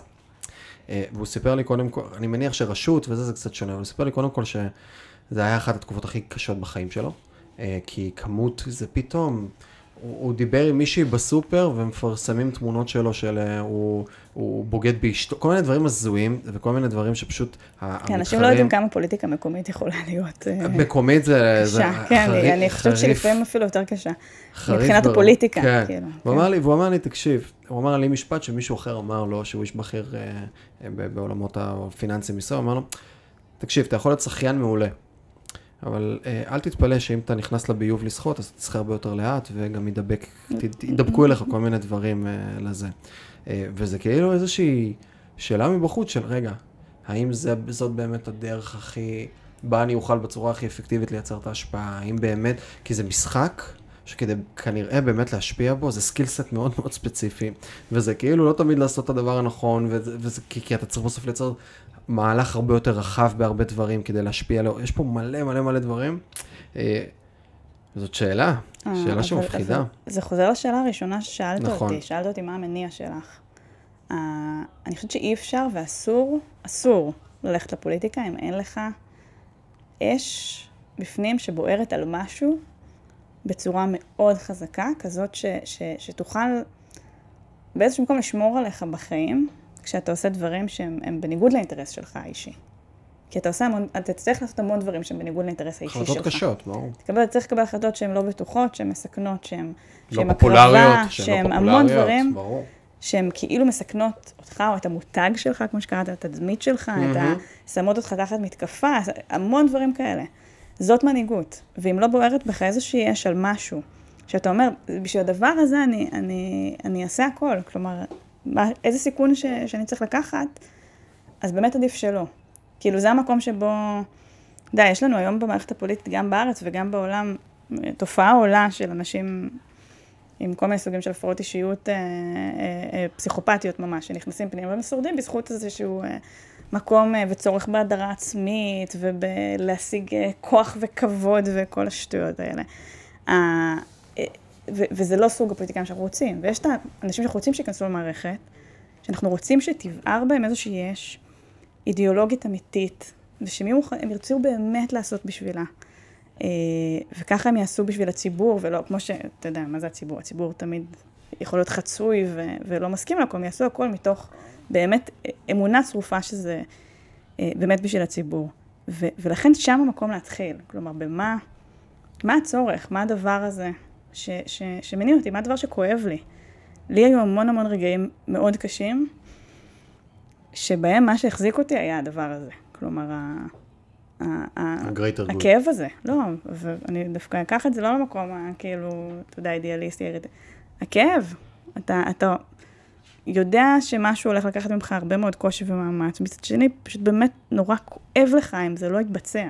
כואב לך, כואב לך על אנשים שיסבלו, כואב לך על כאילו סבל אנושי שתראה, כואב לך על אנשים שלא יוכלו, לא יודעת מה, ליהנות מעולם שקצת יותר טוב, בגלל שאתה לא עשית מספיק מאמצים. זה חייב, המקומות האלה חייבים להיות מאוד מאוד מאוד, אה, זה, זה נמצא ברגש, זה לא בא רק במקומות של הלוגיקה, וכאילו דיברנו על המון דברים שהם כאילו קצת קרים.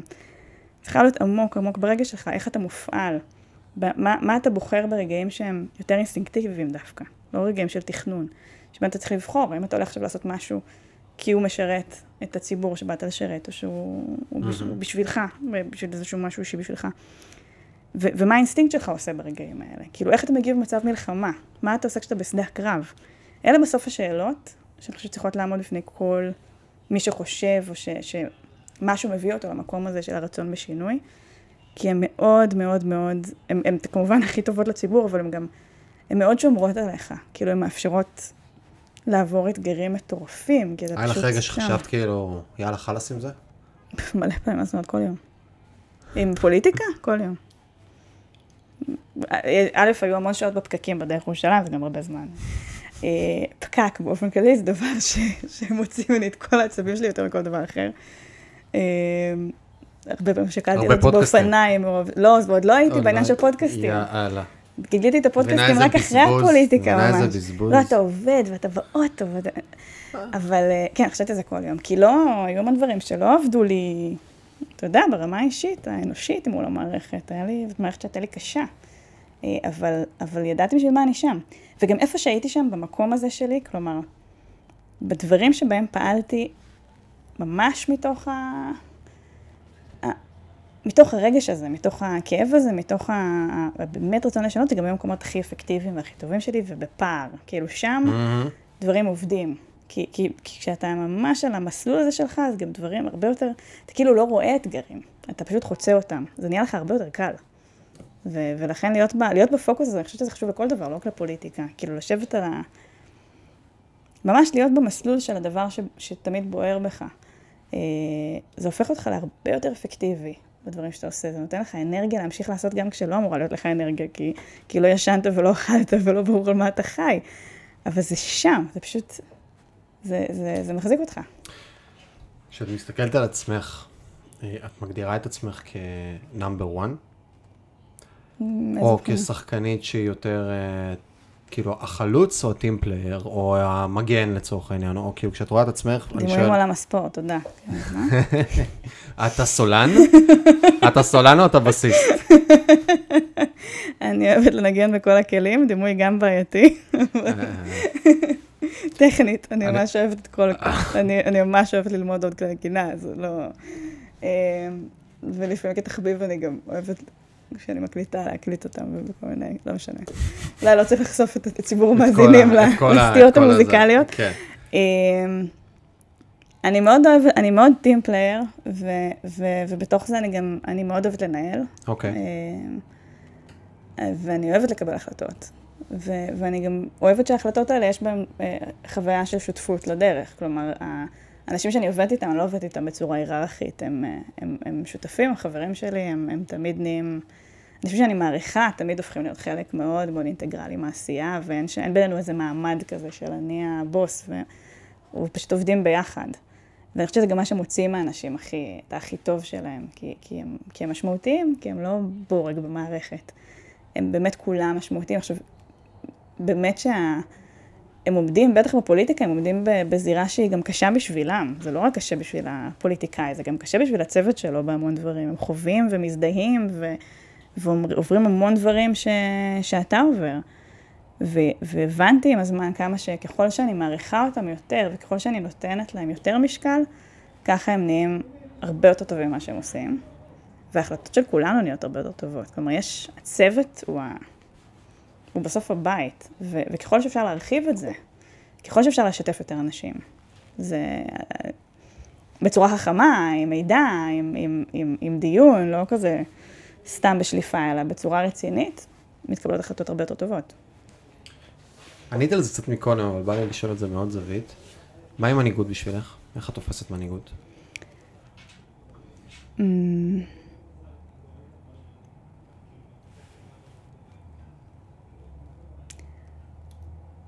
יכולת להוביל למען אה, מטרה שהיא אה, גדולה יותר. אה, גם תוך לקיחת סיכונים, גם תוך כל המה, עם כל המהמורות שיש בדרך, ו, ולעשות את זה ביחד, כש- לעשות את זה לא לבד, לעשות את זה כשאתה ביחד עם, אתה מצליח להביא איתך עוד ועוד אנשים, ולגרום להם להרגיש שהם חלק מהדבר הזה. הגדרה ארוכה. דיברנו קצת לפני על פודקאסט, התחלת לעשות פודקאסט, נכון? כן. תספרי קצת. פודקאסט שעדיין אין לו שם. נכון, אז אני מחפשת לו שם. אה, בגלל זה באתי לפה, לא. אה, אבל אני באמת מצפה לראיונות. לא, אני מחפשת לו שם, הוא פודקאסט על העתיד. אה, כבר, כבר התחלתי לראיין עליו אנשים, והוא כבר, אה, כבר קורא ויכול לעלות לשידור, רק מחפש את השם שלו. אה, הוא מדבר עם כל מיני אנשים מאוד מיוחדים שמאוד מעניינים אותי, על איך יכול לראות העתיד שלנו, בכל תחום שאתה יכול לעלות על דעתך. מעירוניות וקיימות וסביבה ועד מוזיקה, שלום, יחסים בינלאומיים, מה שאתה רוצה. אוקיי. ואנשים שמרואיינים איך שם? תראה העבודה, איך תראה הכל. מה, מה, איזה תובנה אחת מתוך הפודקאסט? לשתף ככה? המון דברים, בסוגיות של נגיד עירוניות, שהן סוגיות שאני מאוד מאוד אוהבת, אה, אז מדברים שם ממש על מהי העיר של העתיד, והעיר מאוד משתנה עכשיו. כן. ושוב, עוד מקום שבו יש הזדמנויות משוגעות בתקופה הזאת. זו ממש הזדמנות לערים, ערים שיש להם, כמובן שיש פה פער גדול בין ערים עם, עם יכולת עצמאית תקציבית וערים בלי. אם נשים את זה רגע בצד, הזדמנויות מטורפות. ממש, לבנות מחדש מה זה עיר. לקחת שליטה על הרבה יותר תחומים בחיים. ממש לבנות בהם כוח, גם בתחום של חינוך אה, וגם בתחומים של אה, רווחה, של קהילתיות. להעביר את הערים, כמו שצריך לקרות פה, אה, לערים שיש בהם פחות כלי רכב והרבה יותר תחבורה ציבורית, פחות כלי רכב אישיים, אינדיבידואליים והרבה יותר תחבורה ציבורית ותחבורה אלטרנטיבית, שבילי אופניים, קורקינטים, אזורים, כמה שיותר אזורים שהם לבני אדם, להולכי רגל, לילדים, מרחבים שפתוחים. אני חושבת שכל אחד הרגיש, גם בזמן הסגר, כש, כשהיו את הרגעים האלה, שהם היו קצת רגעי יום כיפור, שפתאום לא היו מכוניות על הכביש ובתוך העיר, והיה, אתה יודע, אפשר לתת לילדים להסתובב רגע בחופשיות, והיה אפשר עם כל הכעס והעצבים והתסכול מזה שזה סגר, אבל, אבל היו שם גם דברים, פתאום אנשים הבינו מה זה מרחב ציבורי. אתה הולך פה בתל אביב, אנשים, המרחבים הציבוריים שוקקי חיים, זה לא היה. פתאום הכיכרות הן מקומות מפגש, פתאום אה, אנשים עושים דייטים במדשאות בין אה, כל מיני בניינים בלב העיר. מסעדות סגורות. יש משהו שאנשים פתאום הבינו והוקירו את המקום הזה גם של הטבע ושל הסביבה בחיים שלהם. כמה, שזה, כמה, זה, כמה זה משמעותי כשיש לך במאה או בחמש מאות מטר גם סביבה טבעית, ירוקה, כמה זה משנה את החיים שלך. ובהרבה מובנים העיר צריכה לחקות את המקום הזה גם בימים שהם לא ימי משבר. כלומר, לייצר יותר רצועות ירוקות ולשמור עליהן, לבנות uh, קיימות uh, אנרגטית ויעילות אנרגטית בכלל בכל סוגיות התכנון והבנייה, לעשות הצלה של כל המרחבים כדי שיהיה אפשר, הם יהיו שמישים ברוב עונות השנה, שהם שמש, שמש ושמש.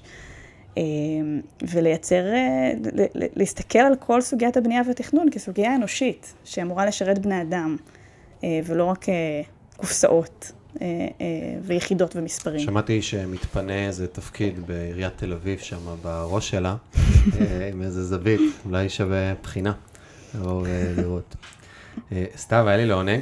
בא לי לשאול אותך לקראת סוף איזה כמה שאלות כאלה, אווירת מה ישראלי בעיניך? כזה? שאלות, שאלות קצרות, לענות אינטואיטיבית, כי כל אחד גם יכולה לצאת יותר ארוכה. אם עכשיו היה לך שלט על איילון שלך, free of charge, למשך חודש, מה היה כתוב עליו? לכו להפגין. אה, לא. לא. אמ, חייבים לחלום פה. טוב, טוב, טוב. אם יהיה לך ספר, איך יקראו לו? ויהיה? נראה לי. אה, איך יקראו לו? וואי, סוגיה. אה, אני הרבה פעמים אה, חושבת, מפנטזת על הרעיון של לכתוב. מתאים לך להוציא איזה רומן.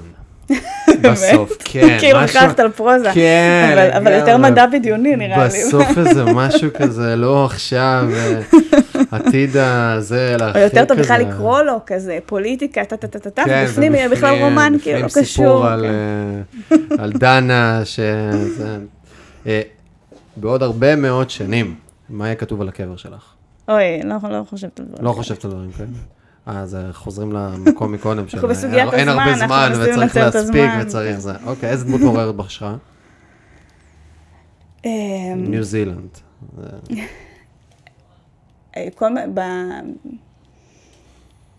הרבה. אה, בישראליות ובפוליטיקה, זה, זה קצת אה, נשמע קלישאתי, אבל אה, בן גוריון ו, ו, ו, וראשוני החלוצים אה, כל בן אדם שהעז והגיע לפה, אה, מכל סיבה, אה, מכל סיבה שהיא. שאבתי תמיד בילדות המון, המון השראה מהסיפורים האלה, וקצת גם, קצת קינאתי בהם, למרות שהם עברו דרכים הרבה יותר קשות משלנו, אבל היה בזה משהו גם כן. מאוד... Mm-hmm. רומנטי. כן, מעורר השראה. ויש המון דמויות אחרות שאני מסתכלת על המוח שלי, וגם כאלה שלפעמים אני זוכה קצת להכיר שמעוררים בהמון השראה, בעיקר כאלה שהצליחו... אה, לחיות את השינוי הזה שמאמינים בו, לא רק לעסוק בו, לדבר עליו, ממש... אה. אה, אם היית יכולה לאכול ארוחת ערב עם אדם אחד חי או מת, מי זה היה? אז כבר נתתי כמה דוגמאות, אני יכולה לצרף אליהם את לוסלו מאנדריאס, שאחת הנשים הכי מעוררות השראה שקראתי עליהן בחיים, היא, היא לא עימנו כבר הרבה שנים. אה, הייתה ממליצה מאוד לקרוא את הביוגרפיה שלה, כדי שאני לא ארחיב פה בשאלה המאוד קצרה הזאת, אבל היא הייתה אחת מהתלמידות של, אחת התלמידות הראשונות של פרויד, שחיה פשוט חיים מאוד, מדברים על על שוויון בין נשים וגברים ועל, אה, ועל איך שהיא באמת חיה בתקופה הרבה יותר אה, אה, מדכאת מול. מול נשים חיה חיים שהם היו מאוד מאוד שונים ופורצי דרך. דמות מאוד מסקרנת. והייתי, כמובן, פה בזה, הזכרתי את מי שהייתי מוכנה, שמחה מאוד לשבת איתם. איזה ספר היית ממליצה לאחרים לקרוא?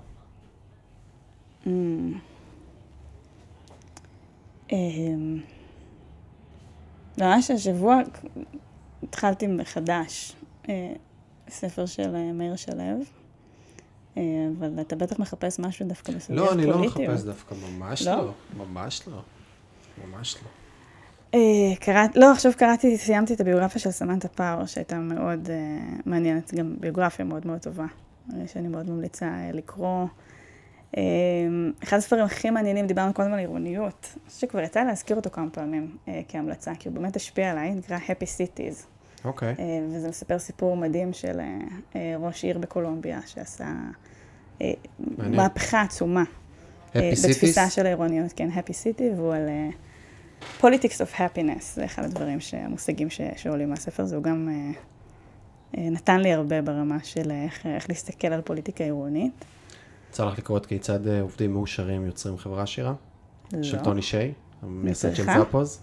צריכה. אוקיי. הוא לוקח דווקא את כל המודלים של, אה, של עיר, כי הרי עיר היא לא מבנה היררכי, אה, היא מבנה של הרבה מעגלים.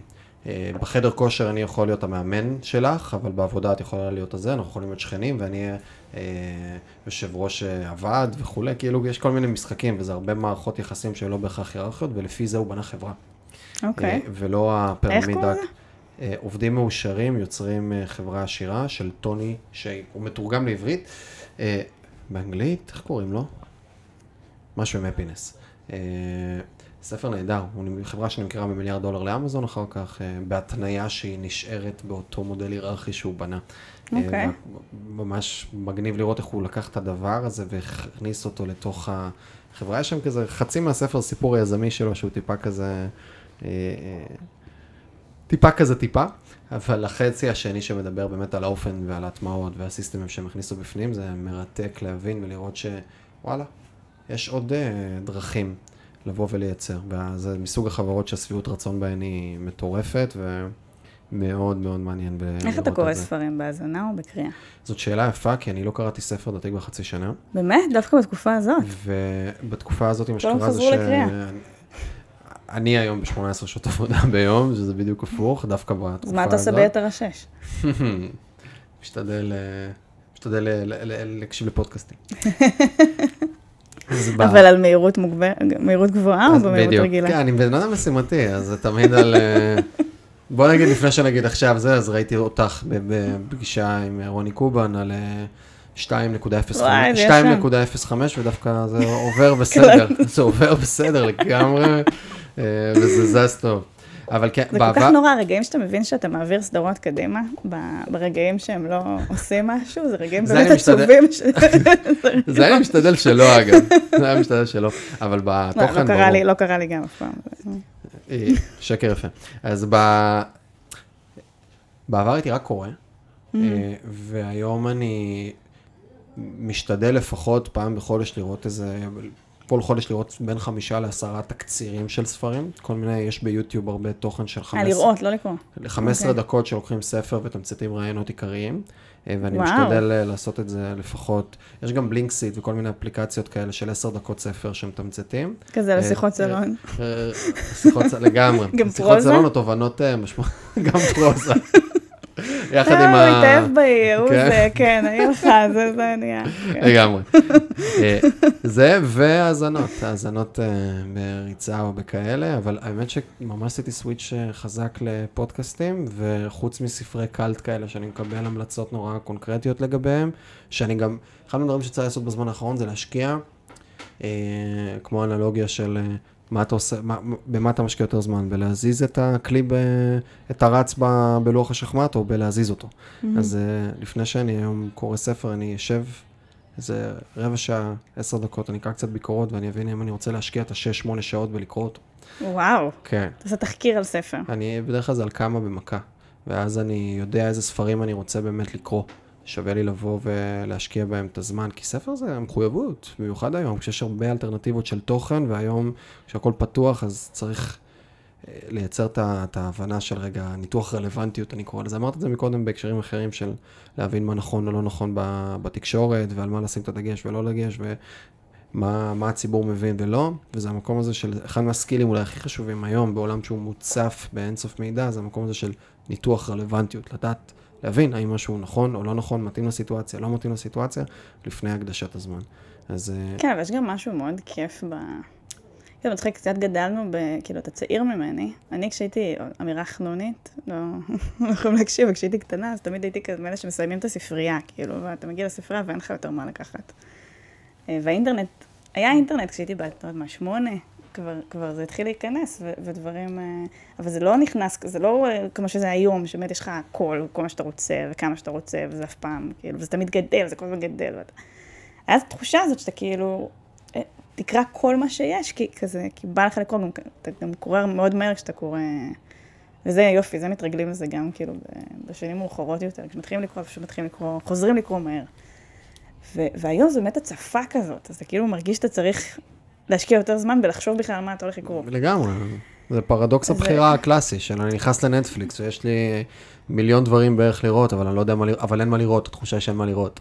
וגם נכון, לדעת לבחור מה נכון. נכון. אבל כזה כיף לטבוע לתוך משהו שדווקא שהוא לא צפוי, כאילו כל כך כיף לשלוף משהו. אה, אפשר ללכת לקולנוע ולהיכנס סתם לסרט. אבל אני לפני זה... קולנוע, תזכיר לי, מה זה? אבל אני עדיף, שוב, באותו הקשר, אני עדיף לראות רגע ב-IMDb, שזה בציון 8 ומעלה. באמת? כן, את הציון. ואתה מאמין לזה? לא, ב-IMDb, כן. אבל שוב, זה, זה... השאלה גם מה המטרה של ספר מבחינתך. ואיזה ספר קורן. מאוד שונה מסרט. נגיד לקולנוע הייתי הולכת בשביל הפופקורן, בגדול. באמת. הייתי הולכת כדי להירגע, הייתי רואה רק, כל התקופה של הפוליטיקה הייתי רואה, הלכתי לקולנוע זה היה רק כדי לראות טרש, ומשהו של השיח חברתי לגמרי. דברים שאני באמת, אני לא, אני אחסוך אה, מהמאזינים את השמות של הדברים. חוזרת הביתה ורואה גיא פינס, כאלה, כאילו. לא, טלוויזיה אני לא כל כך צופה, אבל זה תמיד היה מין, אם הייתי מאוד מאוד אוהבת סרטים, וכשהייתי רואה סרטים תמיד היה משהו ממש כזה גרוע, כדי שאני לא צריך בכלל לחשוב. עקרונית רציתי לאסוף את זה, ובא לי לשאול עוד שאלה. אה, איך זה ללכת ברחוב ולהיות סתיו שפיר? זה כיף או שזה עול? אתה יודע, תלוי במזג אוויר, אם חם לך או אם אתה... אמ, זה, זה, זה, זה ככה החיים. זה ככה, אתה אומר. אני לא יודעת איך... פעם כש, כשהיה אפשר לנסוע לחו"ל, אז הדבר הראשון בערך שהייתי עושה כשאני נוחתת איפשהו, זה להתחיל לשיר לעצמי ברחוב, שזאת פעולה שאני קצת נמנעת ממנה כאן. פחות טוב. כדי, פחות טוב. כדי לא, שלא לא לראות מוזר, אבל, אבל ב, תמיד כשאני בסביבה לא ישראלית, אז אני הרבה פעמים, זה פשוט יקרה אוטומטית. גם כשאני שרה, אז אני המון פעמים אוהבת לעשות הרמוניות לקולות הדמיוניים שקורים בה, אז, אז בכלל. כשמתחילים לדבר איתך על מוזיקה, את יוצאת לזוויות אה, מאוד מעניינות עם עצמך. אה, ופה אני, אתה יודע, אתה כאילו, יש אינטראקציה ברחוב, אתה רגיל שיש הרבה אינטראקציה, אבל נראה לי, לכל ישראלי יש הרבה אינטראקציה עם הרחוב. לא. אנחנו, מה זאת אומרת? איזה אינטראקציה יש לי עם הרחוב? אתה כל הזמן פוגש את האנשים שאתה מכיר, נכון? לא. איך אתה לא פוגש את האנשים שאתה מכיר ברחוב? איך את פוגשת את האנשים שאת מכירה ברחוב? כי, כי את מכירה את כולם. כי אנחנו מדינה ממש קטנה. אה. זו תופעה, אנשים מכירים אנשים ברחוב, זה חלק, ממש, זה חלק מלהיות ישראלי. דיברת על להיות ישראלי. זה, זה קורה לכולם, זה קורה לי קצת באופן יותר מוגבר. כנראה. אה, ולפעמים אומרים לי, את זוכרת אותי, ואני מרגישה נורא לא נעים, ואז אומרים, כן, אני, אני חבר שלך בפייסבוק, או כן. משהו כזה. ו... הייתי איתך בהפגנה לפני 14, כן, תשע שנים. ו... אה, אבל בגדול זה הרבה אינטראקציה, הרבה שיחות ברחוב, הרבה... מילת סיכום, ההפגנה השפיעה? ההפגנה הגדולה, המחאה, את מרגישה שהיא השפיעה על המציאות הישראלית? מאוד. היא השפיעה על המציאות הישראלית? כן, מאוד. האם אנחנו כבר רואים את החזון שחלמנו עליו אז? עדיין לא. ו- ואנחנו נראה אותו, זה דורש יותר מאמצים מלצאת להפגנה. כאילו, לא עושים... הפגנה אחת לא עושה שינוי, גם לא אה, מחאה אה, אה, שלוקחת אה, כמה שבועות או כמה חודשים. שינוי עושים בצורה עיקשת, עקשנית, אה, ארוכת טווח, עם, עם, עם, עם מאמץ והקרבה. ויש פה משהו שגם, תחשוב על זה כאילו במובן, ה, כאילו קצת קרמטי, יש פה משהו יפה. אתה בא לעשות שינוי שמשפיע על הרבה מאוד אנשים. זה לא הגיוני שתעשה אותו ככה בקלילות, הוא פשוט יקרה לך. אתה, אתה, זה הגיוני מאוד, ויש בזה משהו מאוד יפה מול המציאות, שמתכתב עם המציאות, כן. שכשאתה דוחף משהו כל כך גדול, אתה גם תצטרך לעבור כל מיני אתגרים בדרך, וכאילו להוכיח את, ה- את הכוונות שלך, ואת Mm-hmm. הרצינות, ואת המאמץ, כדי שזה באמת יהיה בסוף שווה. אז יש בזה משהו יפה, וצריך לקבל על עצמנו את הדרך. סיפור יפה לספר לעצמנו כדי להמשיך לנוע. לגמרי. אה, סתיו, תודה לך על היותך. היה לי לעונג, היה לי כיף. תודה, אה, גם לי, תודה רבה על ההזמנה. אני חושב שיש להרבה אנשים, אה, הרבה אנשים מה ללמוד ממך, לא רק ברמת, ה, ברמת העיקשות וברמת החוצפה הטובה הזאת של להיכנס בגיל צעיר ו, ולעשות ולשנות, ובאמת, וזה אחד מהדברים שאפשר אה, אה, להגיד ולראות, זה שאם מחברים את הנקודות ומסתכלים על הדברים שאת עושה, תמיד זה בסוף, אם זה משהו שהוא הוא באמת בא לשנות, בא לעשות טוב, בא ממקום אקטיביסטי. וגם אם אני לא מסכים איתך בהרבה מהדעות, ולא נכנסנו בכלל לדעות וכאלה, אבל גם אם אני לא מסכים בחלק, אני מאוד שמח שאת אה, נוכחת בנוף הזה של הפוליטיקה הישראלית, אה, כי הכוונות הן אה, טהורות וטובות ונכונות, ובאות באמת ממקום נכון.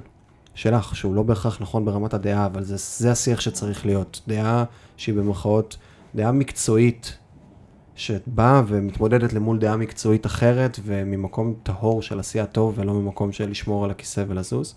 אה, ותודה לך על היותך. תודה רבה. אה, תודה לך.